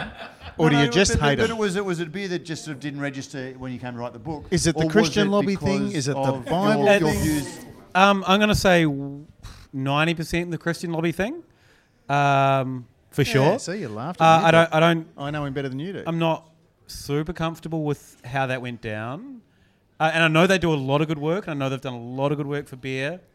Um, but also, to be honest, I don't know how well. God, this is going to be controversial. I don't know how well Cooper's holds up as a beer that I want to drink anymore. Uh, not that many occasions that I really want to drink Cooper's. Outrage. Thank you. I, I love wine, so. Um, but like you know, when you look at, like it's a remarkable beer, and I think it's made Australians more accepting of cloudy beer, unfiltered beer, yeast uh, aromas. To be honest, though, I don't really want to drink it. In your humble opinion, they've tripped up once Yeah, and and but in like do- 158 years. I, I, as I said, I have so much respect for them, but don't have to like I don't have to pay homage to that. Yeah, yeah. You know what I mean? Like I can Yep. say that with respect, but if I want to talk about the the current world of beer that I'm interested in, And, and that's why I asked the question because uh, there, there were a couple of you know was it just it wasn't on your radar. Um, and, and I know because uh, I think the other great conversation not we be had on your radar. I, I, I think the other conversation we had offline was around the whole Coopers thing. Yeah, was um, I, I thought that when you went in on Coopers last year, um, that they were almost collateral damage in the because they're very conservative. They're very fusty. Yep. They're But you have never pretended to be anything else. They've never pretended to be cool and, and So I mean, I guess why I Hip. went in so hard, and I, I went in probably the hardest I've ever been on a brand. Yeah, no, And- exactly. That- And I think it was upsetting because it looked like they branded their whole. It looked like they were co-sponsoring uh, a really um, ingenuine discussion about gay marriage, where they said, "Hey, we all are against gay marriage. We're all against this." And we're drinking Coopers, but we're having a good discussion about it. But they And it was- weren't. That- I know, and thing. that's Yeah, yeah, yeah, yeah, yeah. And I and I did retract my, and I said, you know, Coopers actually weren't, but it looked like at the time it was a Coopers ad. And if you even to look at it now, it's still you know everyone's like, and we're we're having this discussion about gay marriage, even though we hate the gays, which was, let's face it, that was the tone of the discussion. With the I- Coopers I- I- branding, I, I actually disagree because to, yeah, to be fair, love the sinner, not the sin. And can I just anyway, can, I- can I say, if you're going to do it again, don't do it on Golden Plains weekend because Will and I got into the car. Turn, we, we, we turned we turned on our phones for the first time in three days. I was I was st- I was blowing under. It was good to go, but you know we didn't need to see this was going off and going. Oh, well, see, well, Will, you're in the passenger seat. You're doing the story. I'll drive. I, I was in Adelaide that weekend, and I just interviewed Tim Cooper. Um, and I'd sat down, had this sort of hour uh, chat with him, and I was in the Uber on the way back to my hotel room. And James Atkinson, who was then editing uh, Brews News, flicked me a, a media release, sort of saying, "What do you think of this?" And I said, "Oh yeah, I saw that. I, there's nothing in it. We're not going to run it." And then. You know, because again, it was just one of those things that I, I knew that there was just something. Oh, I mean, that- that's just so Cooperish about it. But then, and, and Luke, if you ever, if you ever doubt uh, the, the influence you have, I mean, you were the um, flame to the touch paper. Um, I got so many hits on my website that Yeah, day. yeah, that yeah, was no, so no. like, it's like hundred thousand hits in two days. But- Crazy. I, I just have a little question, which is probably a little bit watered down now based on. Let's go to questions the- from the- our audience, shall we? Carry on. Just letting the discussion flow a little bit. And I, I have a bit of a question in terms of um, the whole Coopersville and Mountain Goat being such a big part of the original craft beer scene and maybe not so much now, and your opinion on where Mountain Goat fits into that. Because obviously, I help moderate a, a fairly large Facebook group, and it's very interesting to watch people that go, "Oh, we're so anti international, so anti buyout, and what have you," and yet. Oh my God! The new mountain goat rare breeds out, and all into it. So I'm kind of interested in that opinion. because Cooper's seasonal beers are terrible. They are right. that, that, I, that IPA they did was the worst beer of that year. The, the, it, wa- it was really when they launched it at Gabs, um, Australia. Something A. it was just terrible. Like it, it, it was boring, and like I've always been a huge fan of their um, vintage ale, and you know it, it still is, is what it is. But they've just done nothing. The only thing that they've done that's vaguely resonated with the current crop is to knock off Stonewood Pacific Ale. But so, assuming that 8.9% of nine, the 9.1% Cooper's decline this year was because Luke didn't put it in his book. no, no, no, And we're trying to work out what the other 0.2% I wish my book was that popular. well, just take it, just take it. as But, but, granted. but, but the, re- but I- the, the, the reason I asked uh, what it was was because I, I, I you know, um, Luke is in a generation that probably didn't grow up with Coopers in the 80s and have that real love for them, um, has a very, very different politics to Coopers. Um, and is also a craft beer native. So, which one of was it column A, B, or C, or was it a little bit of everything that saw? What was it, deliberate omission, or was it a conscious omission, and for, for what reason? It, it was, I, I, can, can I say it was definitely conscious? Um, now that I've thought like, about like it, like the bunches pun. Yeah, yeah.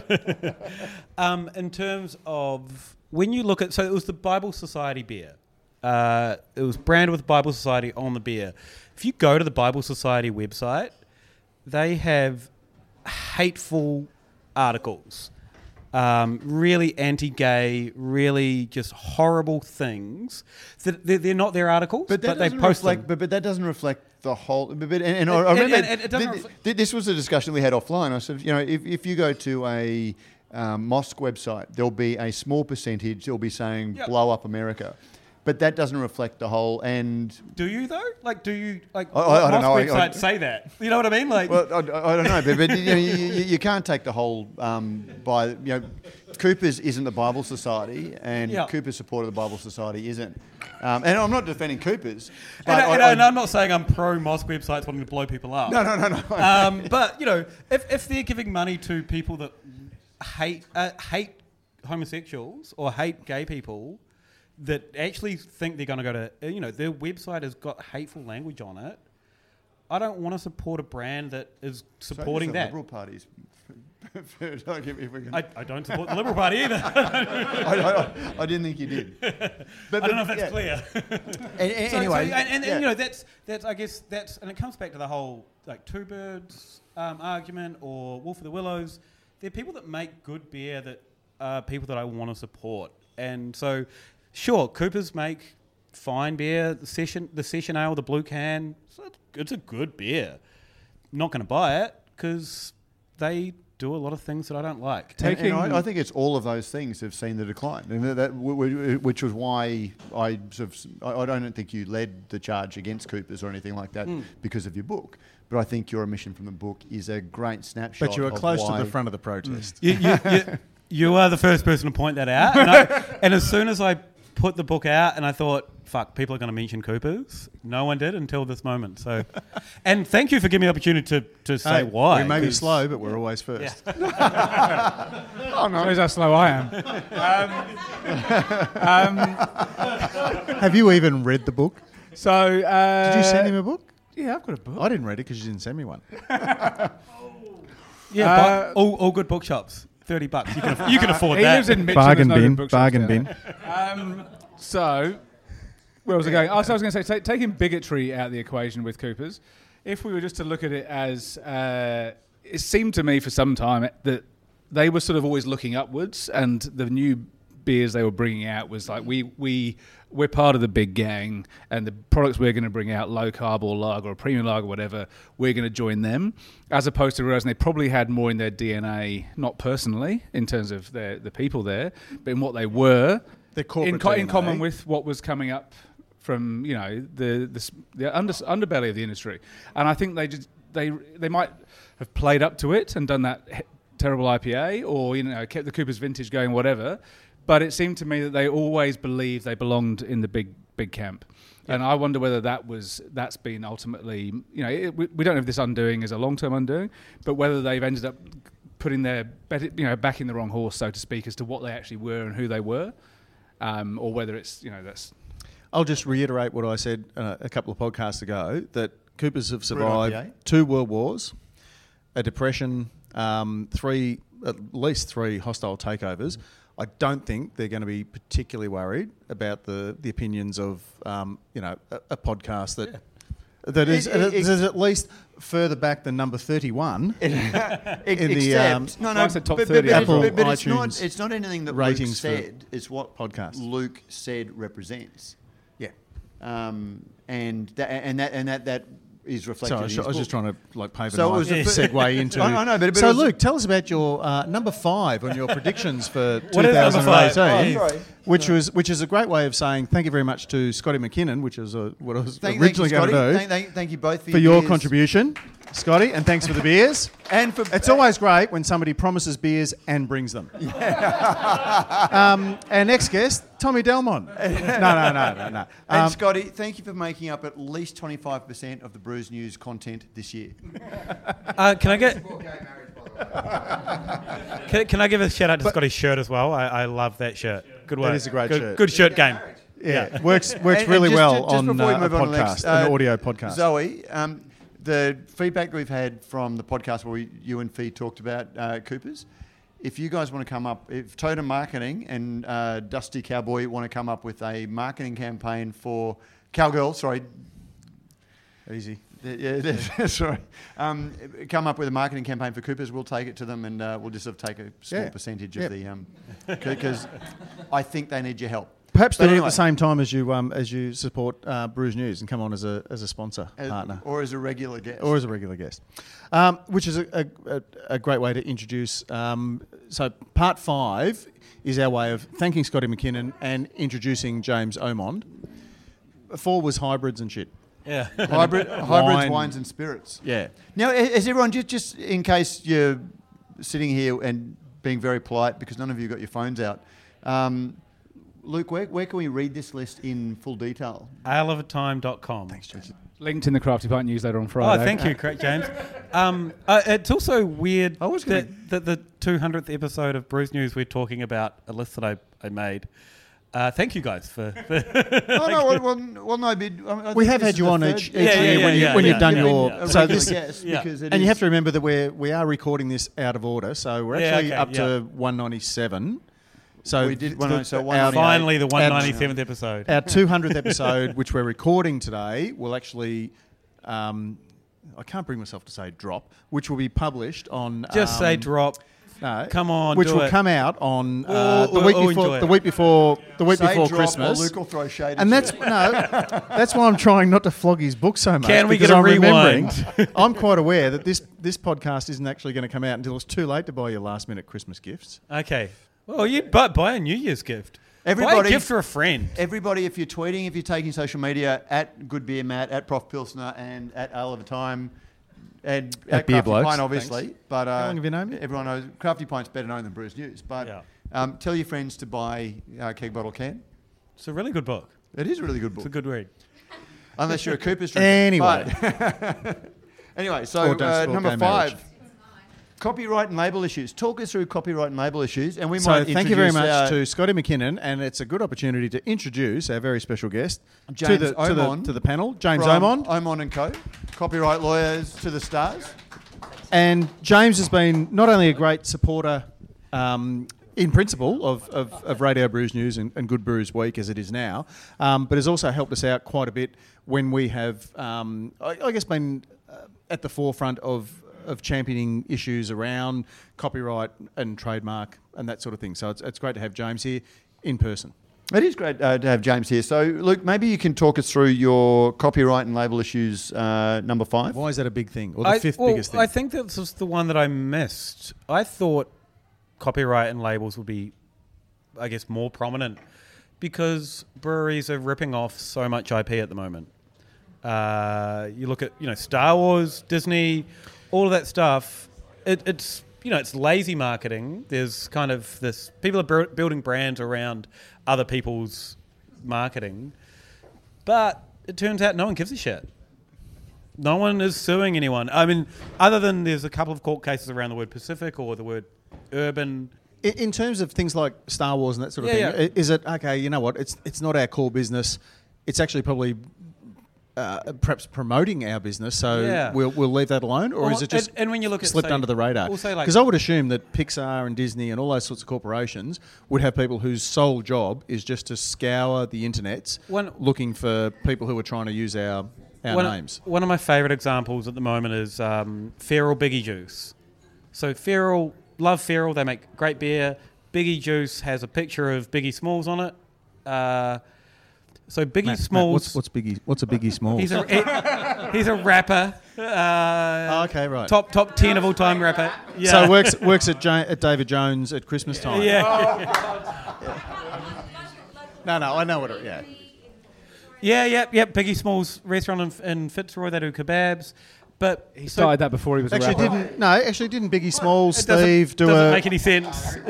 so the problem is, so so Biggie Smalls, like maybe the the the number one rapper of all time. Everyone loves Biggie Smalls. I still listen to Taylor Swift. So. As Ta Taylor puts out some good Yeah, music. hey, That's fair. Totes cray cray for Um, but hi- so so the Kardashians. So Matt, I can talk cool. The Kardashians made a T-shirt with Biggie Smalls on it. The Kardashians sued. Oh, sorry. The Biggie Smalls estate sued the Kardashians. Oh, Feral. Is Biggie Smalls no longer with us?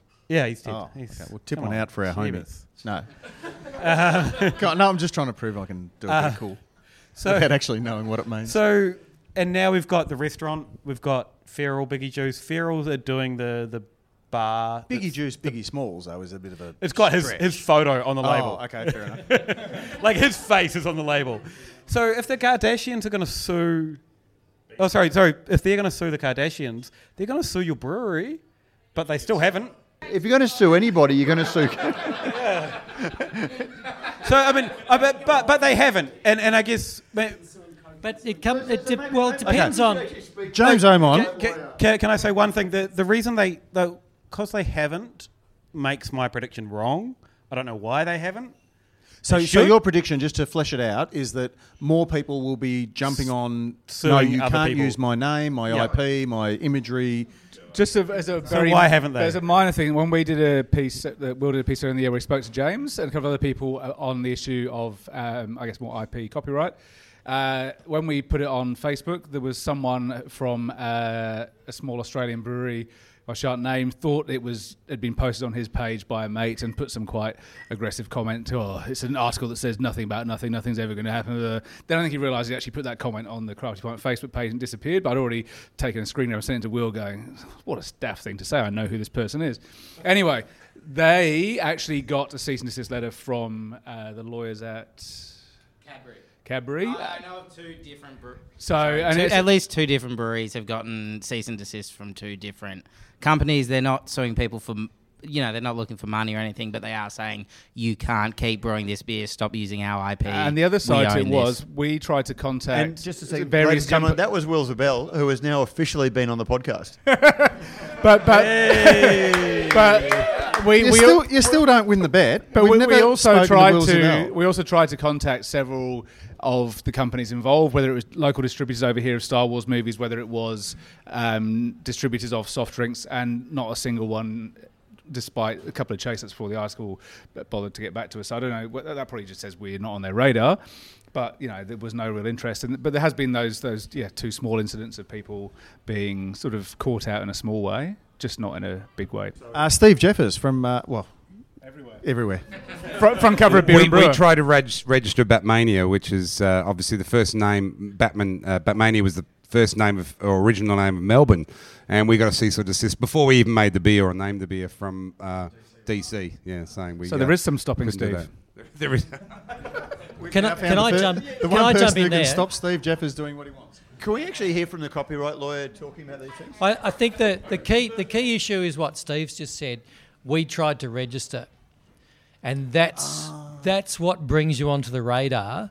Um, and I'm sure I could, if if I was as good at, as as Prof, work in Batman and radar and all of that sort of stuff. But uh, as soon as you register or apply to register, generally as a trademark, possibly as a business name or, or a company name, that's what puts you on the radar because these uh, the, the companies um, generally pay trademark attorneys worldwide to uh, monitor the trademarks register, and so they'll have all of their key marks, and the bigger the company, the broader the, the number of marks they have, and so it's it's it's all the AI stuff. So it's not, not costing them a lot to to monitor the the new filings. So that's what brings you onto the radar is if you actually try and register the name. So just using it may not ever put them. until someone Put writes a, until someone writes a uh, well-read blog on it, perhaps that then Yeah. that then then, or then perhaps pops it's mentioned on something like, say, the thirty-first, the thirty-first most popular um, podcast, Food in the podcast, food and beer yes. category. I said top So- 30 in the article. we were 31st. Total inaccuracy. So I've got a question going on here. Uh, Scotty So McKinnon. The if, floor um, recognises Scotty McKinnon. If the name actually isn't being put forward as being registered with, say, IP Australia, then how how does the company actually externally, so overseas, actually find out about that? Because we're probably talking about global trademarks. Sorry, I figured my Yeah, lack so of knowledge on that, but What, So what have you got in mind, Scotty? What are you What are you hoping to use? Uh, it's, it's not for me. But there's a few out there that uh, I think. Uh, I'm, I'm asking for a friend. well let, let's let's let's take an example of someone sort of fairly close around that might use the word champagne, for example, on their brut IPA. What will happen there is that they're not going to register um, champagne for my friends, for example, as their as their as a trademark, but they're using it on the packaging. what will happen is that the CIVC, the Champagne Producers Association, will have a law firm in Australia on retainer. They might see it. They will take a screenshot, take a photo of the product, whatever, send it through, and say, "We think this is uh, undermining your rights in the word. Um, we suggest a cease and desist." So. Um, the- Probably, probably not a great example to use at the moment, James, because I, I reckon most of the French are, are fairly distracted at the moment with other issues. I don't think they're looking at little Australian beer No, labels. Well, well, the, the thing is, um, like Will and I were talking before about uh, an example where Google um, came down like a ton of bricks on a mum and dad spectacle shop um, because they'd been trading under this name for half a dozen years. Um, no, it was it was a play on words of her um, surname, her, her grandmother's surname, which was Scoogle. Um, But this was before the um, magnificent um, uh, expedition that was Google Glasses. Um, but because it had OOGLE on the end, it came up on the AI searching on the trademarks. They'd been they'd been um, trading under that name for five or six years. All good. As soon as they went to register, that's what came up on the uh, on the the searching. So that's how it came to their attention. But then you also have to remember that um, these you know major corporations, whether it's um, Lucasfilm, Disney, um, Google, whoever, will have lawyers in these different countries. Those lawyers have budgets they need to meet. Um, and therefore, if they see a potential infringement, they're going to um, raise it as an issue. And the, the question is whether they have a standing arrangement that they can send it off off their own bat, or whether they go to the local Australian office, or whether they, they go to the, the, the global IP council. And there's there's some companies that are particularly litigious. So, for example, Jack Daniels, if you look on the trademark register, anything with the word Jack, and it doesn't matter what else, in class 33 for alcoholic beverages, has generally been opposed. Um, I mean, Iron Jack's an interesting one because Yeah. How does that um. I think because it's Jack's at the end rather than the start. Or, as Matt said, because it's so homoerotic, that they just figure, uh, so just leave them alone. Must, Well, be, maybe- must be a Mardi Gras thing. Well, now that now that the test now that the t- test cricket's on and we actually see some of the ads, maybe it's because they just like dogs. So are you saying if you want to steal someone's IP, just don't register it? Or don't get If- too successful. Yeah, don't if make it you a want to popular one. avoid coming to their attention, then the- you off don't. record. You, d- you don't apply. So, for it as a example. Holgate's Millennium Falcon has been, uh, and, and I guess their argument would be, but we're celebrating the the hop name. Yep. But it's clearly Wait, what hop? They, they used a lot of Millennium in the original one, plus, Okay, plus, plus Falconer's Yeah. Flight. Okay, Falcon. Yeah. And then I think it has changed. uh, It, it's, yeah, and it's, it's Yeah. since changed there over was- time. so there was a nice little bunch of synergy. puns. But the thing, but the thing is, they've always kept that. That label's always had Star Wars references. Yeah. It was when they did the X-wing. A, I was a just picture like, of the Millennium Falcon on the label. I sent it. I'm, I'm really good mates with the head brewer there, um, and I sent him a text, and it probably wasn't written quite clearly enough. And I think So you're no I- longer I- good I- mates with him? No, we're still good mates. But I think he had a bit of a meltdown at work because he was like, "We got sixty thousand of these cans." Um, but that that, that that that that to me, there was no way you could justify that can. And if they keep that beer around, please redesign the can. I'm looking forward to Star Wars beer from Holgate. That's Well, Holgate's actually a client of mine, so I can't really say too much about this. Other than how do they get away or with it? Conchair, James. I think this is, you know. well, obviously I'm a brilliant lawyer because they're still they've being escaped. produced. Exactly. Yeah, Sorry. yeah. 100%.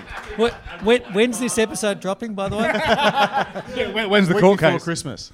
Um, So hopefully all the- product I will be one, out in one stores of by the, then. One of the issues there to, to, to pick up on the on the X-wing that that um, you need to be careful with here is if you're taking imagery. So this is coming back to because Matt was talking about uh, copyright and trademark. So um, trademark is when when you're registering like a name or a logo. Copyright is when someone does the artwork.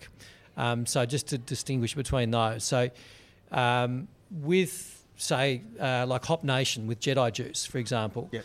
Um, that's um, An it's obvious a- reference. Yeah, exactly. And with the with the Princess Leia, but you do your own artwork. And and one of the things that I say is if you're going to do this pop culture reference, then go into it with your eyes open. That that you might get the cease and desist letter, like we were talking about with Cadbury before. Um, so if you're prepared to to discontinue that that line, then all well and good. Go ahead with your eyes open. Um, copyright is an, is another matter. If you want to again do this pop culture reference and you want to do um, take a take an image from you know a movie series or whatever, commission your own artist, get your own artwork done. Don't copy someone else's. And that, that I mean that's So is this like the like the, I guess the cartoon or the animated version of um, like The Simpsons using certain songs but having it in a slightly different key or whatever?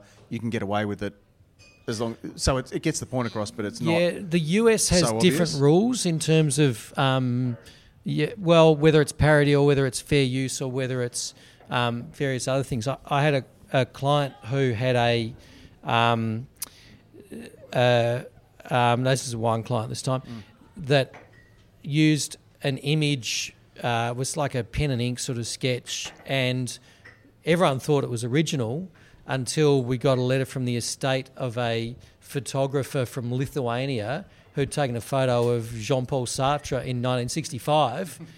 and who knew that was the Yeah. inspiration for Ah, this, okay. this label? And in America, you would have got away with it. In Australia, it never got tested because we ended up coming to a resolution. But it was, um, you've got to be really careful with, with where you take your inspiration from.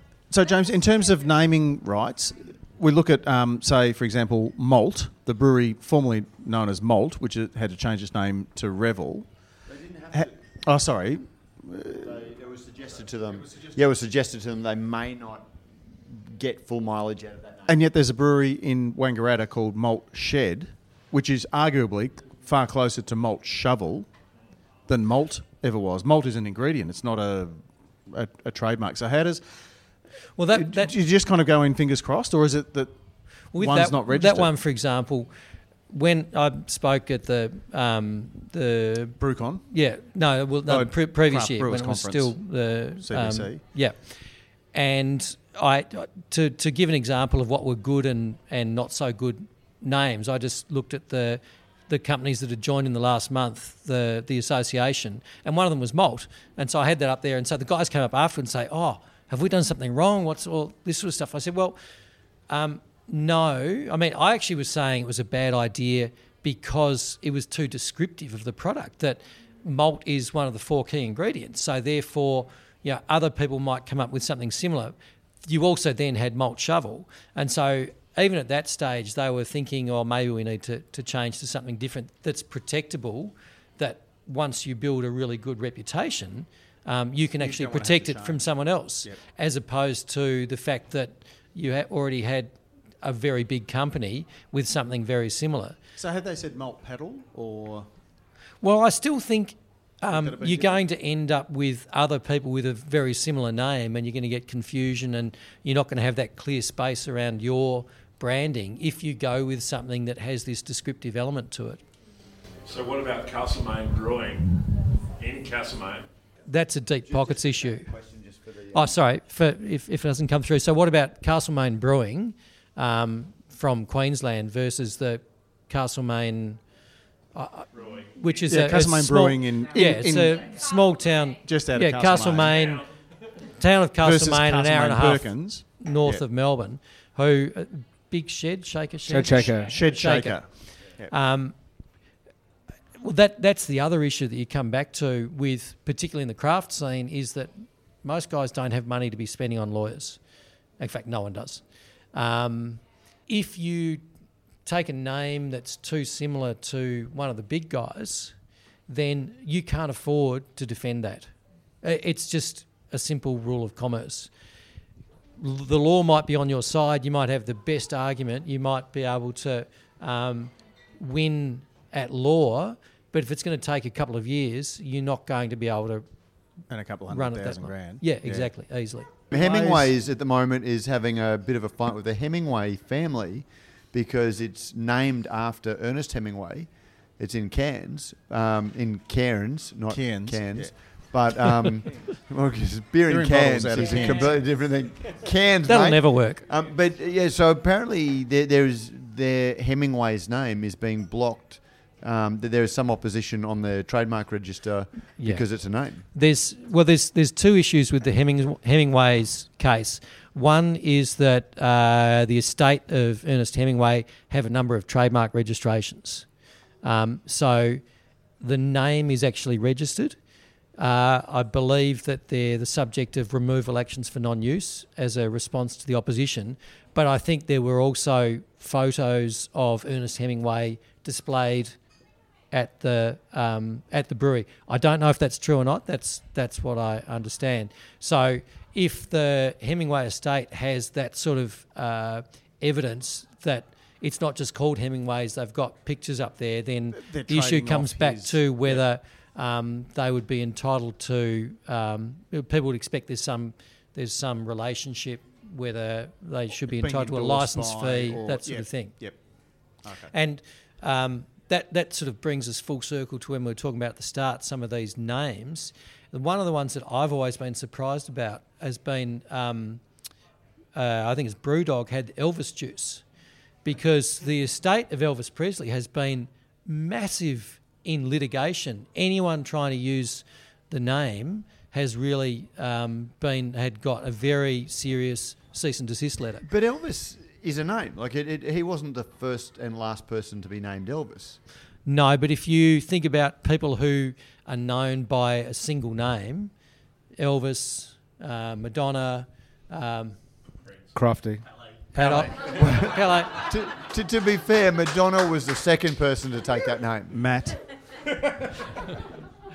But Uh, um, one of the things with the Elvis juice was they made a marketing campaign out of changing the names to Elvis, Martin or James. Oh, what? What do you think? They never filed them. Okay. They, they showed us photos of the forms, but nothing changed on the company register or anything. It was Yeah, as fake as everything they've ever done. Yeah.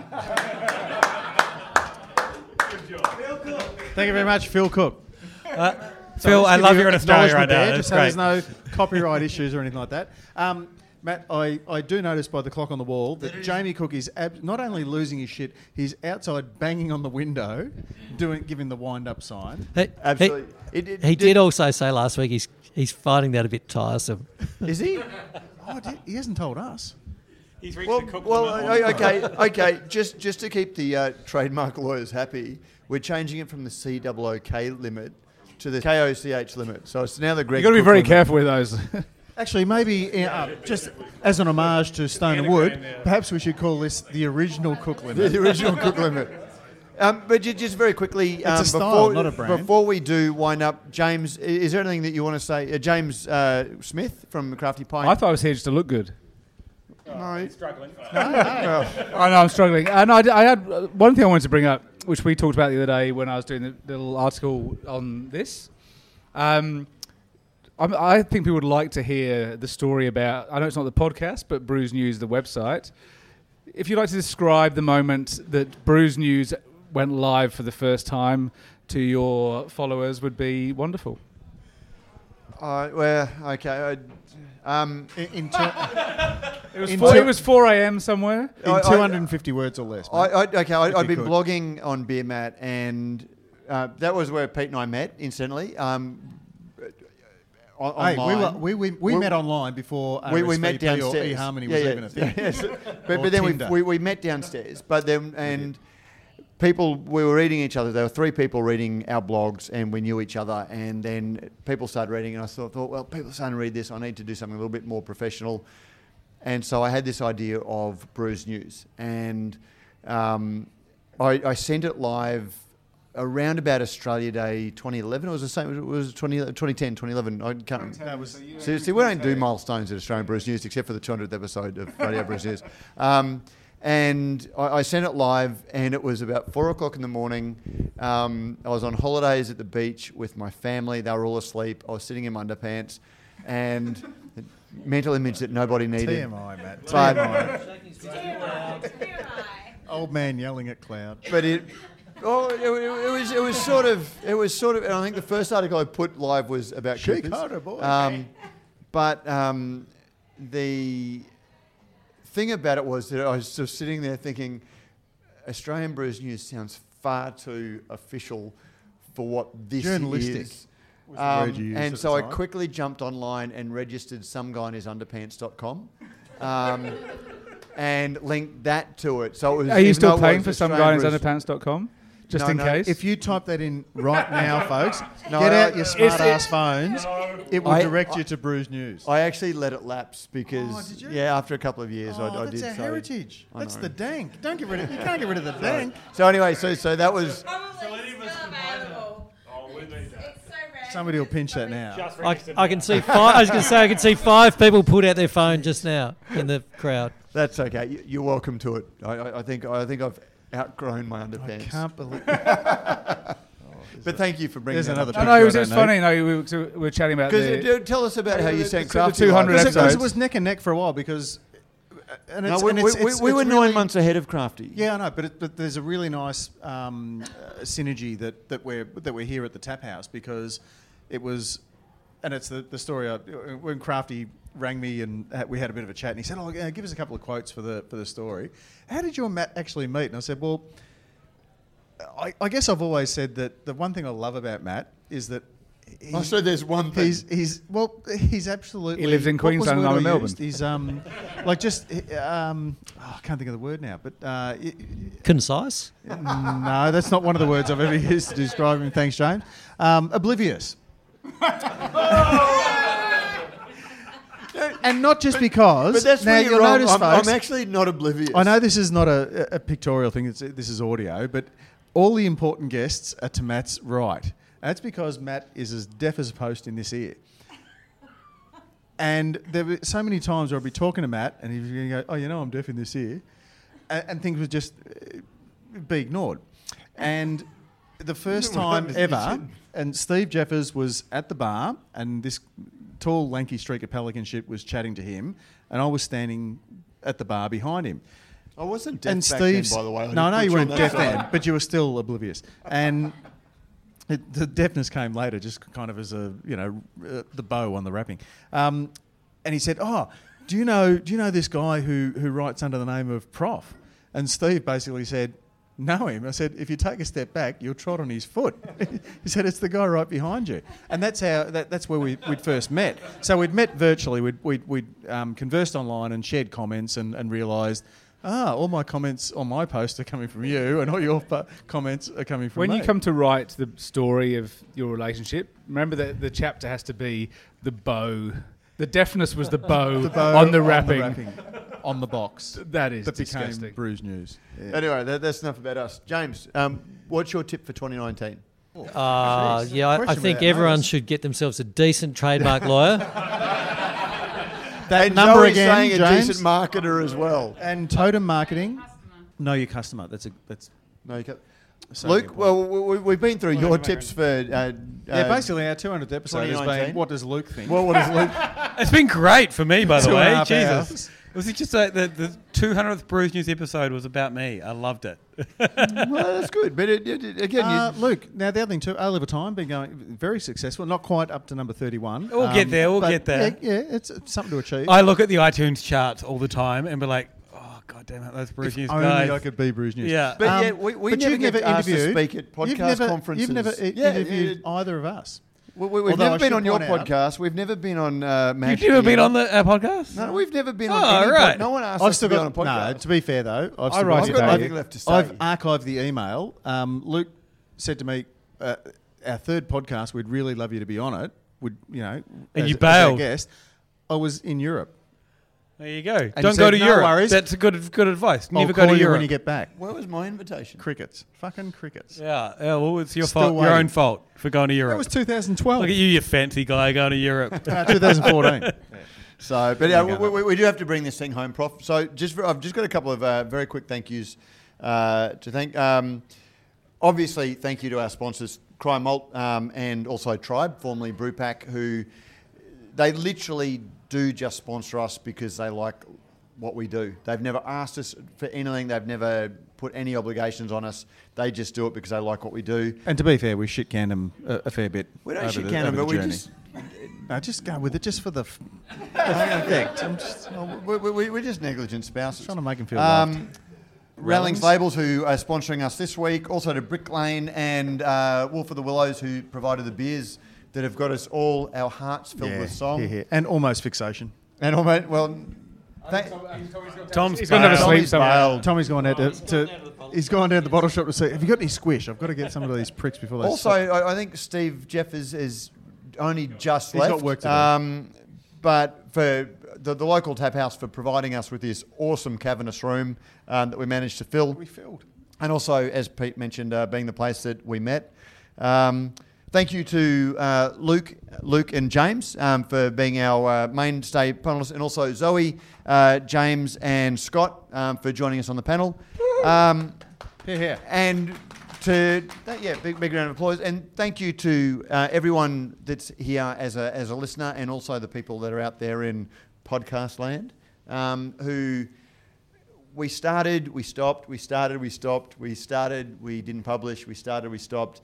And it was the emails that we got asking us to keep going. It was nice to hear you say what you said, Luke, that um, thankfully not everybody started a podcast uh, because we Yeah, weren't if everyone regular. who waited Start a for us to be podcast, regular that's the way to do started a podcast. but uh, to, to everybody that listened, and uh, most importantly, thank you to Pete. Um, as you can tell, we love each other dearly, but irritate the shit out of each other. And yet he comes back uh, week in, week out. Um, there have been a few touchy emails a- a- along the way, but it just would not have been possible without you, Pete. And uh, so thank you very much. About that payment that's been promised since 2011. You get paid after I get paid. No, I'd like to echo Matt's sentiments, and um, and as I say, it, I, I guess it's a nice place to finish. Is, is where we started, and that's to thank all of you guys who put up with this shit, who who listen to us and support us.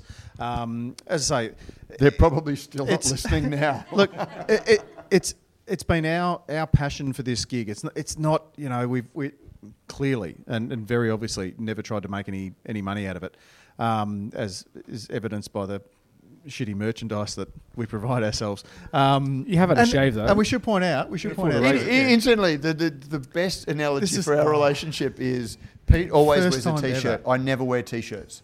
I always wear the polo shirt, and I turn up so thinking I've got to wear. You know, I'll, I'll wear the shirt, and suddenly I like tu- a This is the first. This is its First first, outing. Pete's the ever first worn a ever polo time. shirt, and I'm Matt wearing the t-shirt. the- he said, "Oh, I'll send you down a, a Brews News merch pack with a, a couple of t-shirts um, and the and the polo shirt." And I thought, "Oh, I better fucking wear the polo shirt for the, the 200th." And the, f- for the first time, you don't wear what you normally wear. And, and I've, I've, I've been asked for it. I've been asked for my shirt, so I'm actually giving the souvenir uh, 200th episode T-shirt away.